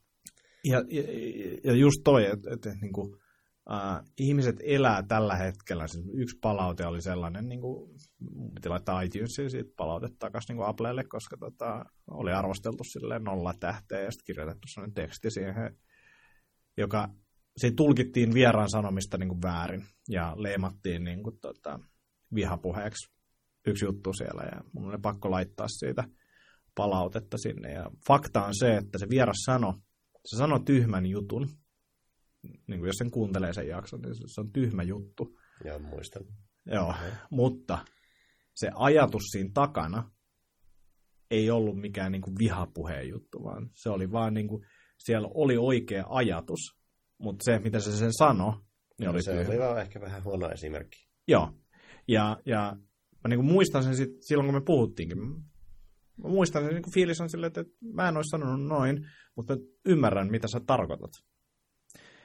Ja me eletään ehkä semmoisessa maailmassa, että kaikki media, mitä me kulutetaan, niin kuin, että siihen suhtaudutaan kriittisesti. Mutta sitten jos me puhutaan tuolla kadulla jonkun kaverin kanssa, ei me siellä olla sille, että sä vois sanoa noin, että toi on niin kuin, nyt, nyt mä en puhu sulle enää ikinä, että sä oot tommonen, niin kuin, sä oot ihan hirveä ihminen.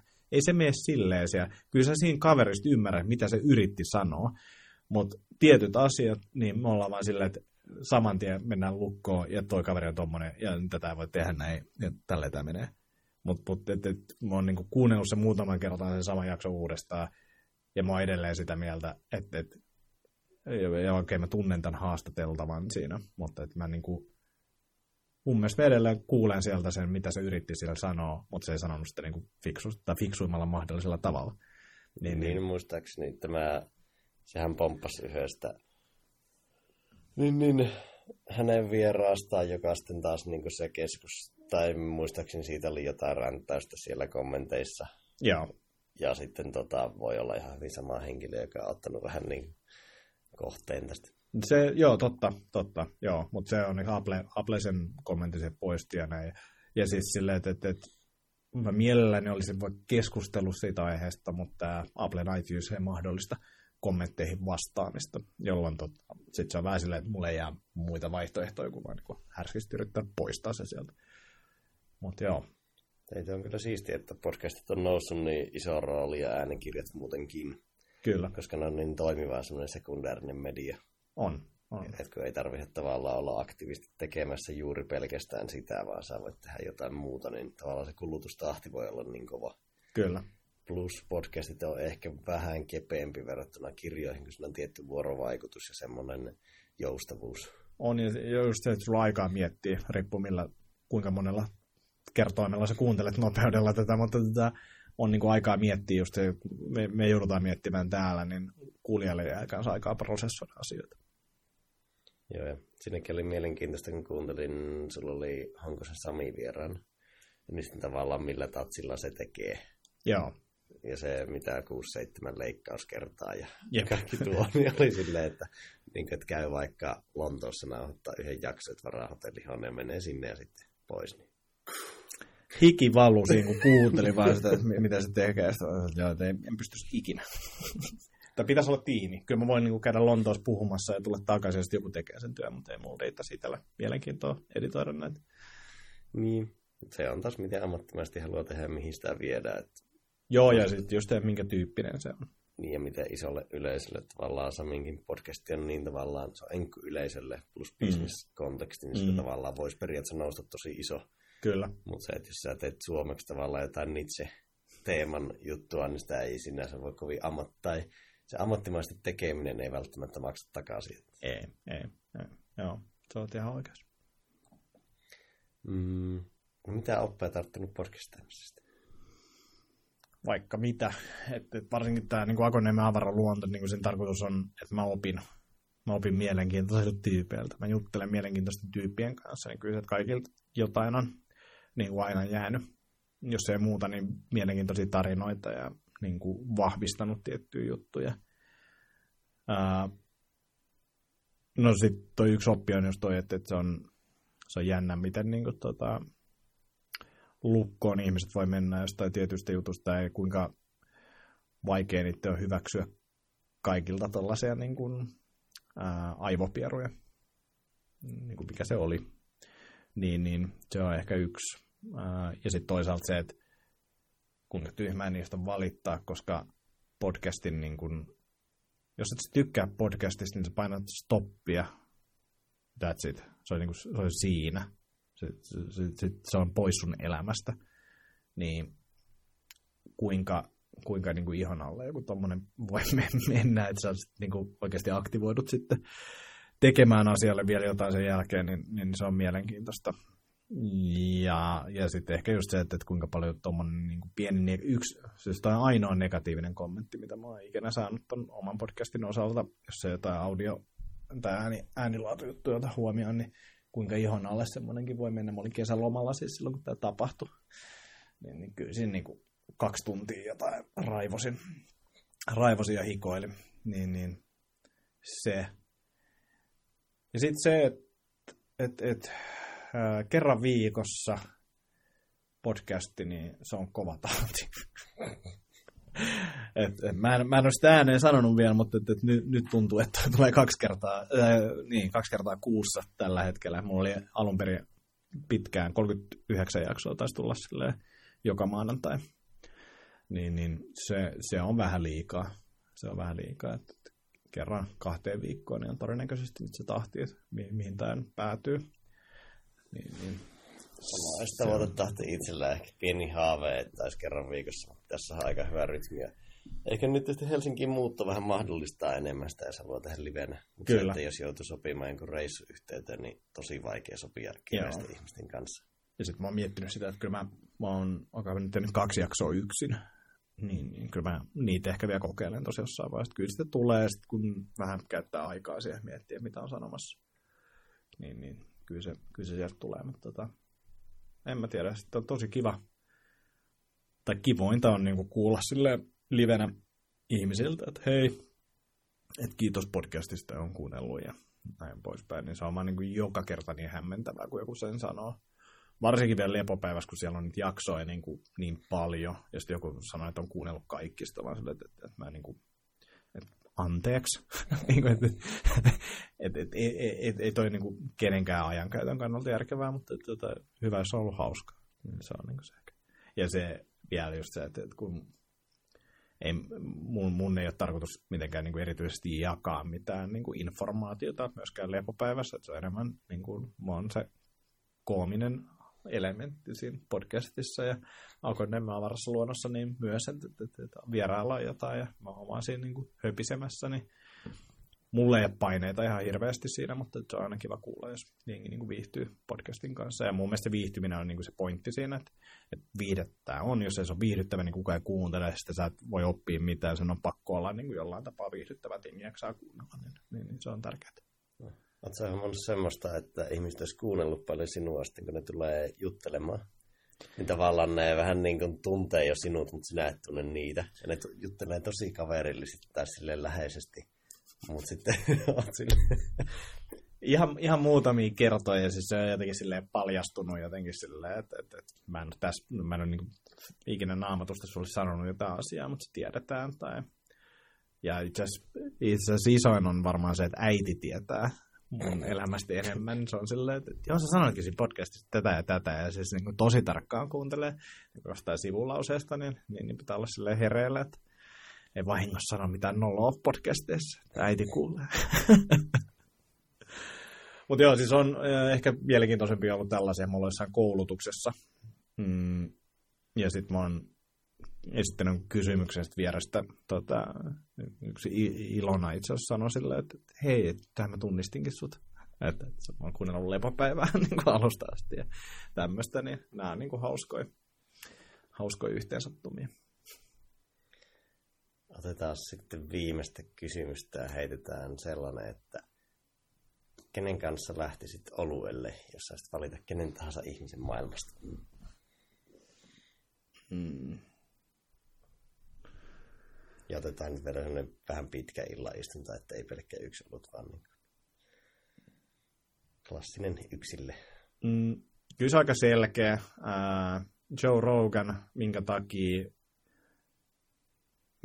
mä en tiedä kovin montaa ihmistä, jotka suhtautus niin intohimoisesti niin laajaan aihealuepiiriin, niin kuin sillä, että käytännössä kaikki kiinnostaa sitä ja resonoi niin kuin ne kiinnostuksen kohteet mun kanssa aika hyvin. On nähnyt vaikka mitä on tosi monipuolinen tausta ja vaikuttaa hyvältä tyypiltä, niin, niin hänet, hänet, se olisi ehkä semmoinen... Niin kuin... Eikä varmasti tulisi tylsää.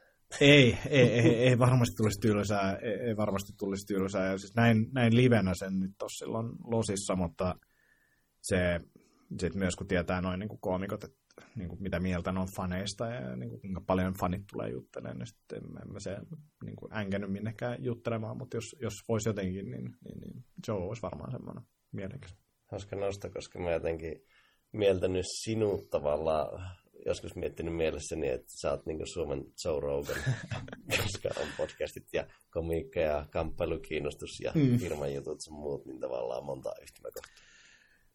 Kiitos ja on, on, onhan siinä, onhan siinä ja että on ainoa ja kyllähän niin kuin, jos miettii ihan jo pelkästään podcastien nimiä, Joe Rogan Experience, Akonimen avaran luonto, niin on siinäkin niin kuin jotain yhtymäkohtia. Kyllähän niin kuin, Roganin podcasti oli yksi syy, minkä takia mä lähdin tekemään Akonimen avaran luonto tuolla kulmalla, joka on just se, juttele mielenkiintoisten ihmisten kanssa. Ja voi olla, että, että sä oot jonkun ala-asiantuntija, mutta me päädytään juttelemaan jostain ihan muusta. Niin, niin se on mun mielestä hienoa, mitä Rogan tekee sitä, ja olen niin varmasti oppinut siitä haastattelu- tai podcastin tekemistyylistä aika paljon siltä. Mm, mutta tota, en mä, siis, olen siis kopioinut Roganilta jotain, mutta, mutta, mutta, ja tehnyt vähän vastaavan kaltaisia juttuja. Et, et, et sen takia varmaan myös niin kuin resonoi jutut sen kanssa. Mm-hmm. Hei, loistavaa. Kiitos Antti paljon tästä ja kahveista ja nauhoituspaikasta sun muusta. Ei mitään, ollut hyvä. Tämä oli, tämä oli oikein mielenkiintoinen juttu. Yes. Sellaista podcastia tällä kertaa. Kannattaa laittaa Antikin podcastit kuunteluun, jos stand-up-puoli tai palautumispuoli kiinnostaa. Sitten vielä vähän vanhoja tuttuja lauluja saa laittaa jakaen tai arvostellen muun muassa aituneisissa, jos maistui. Kuulemisiin.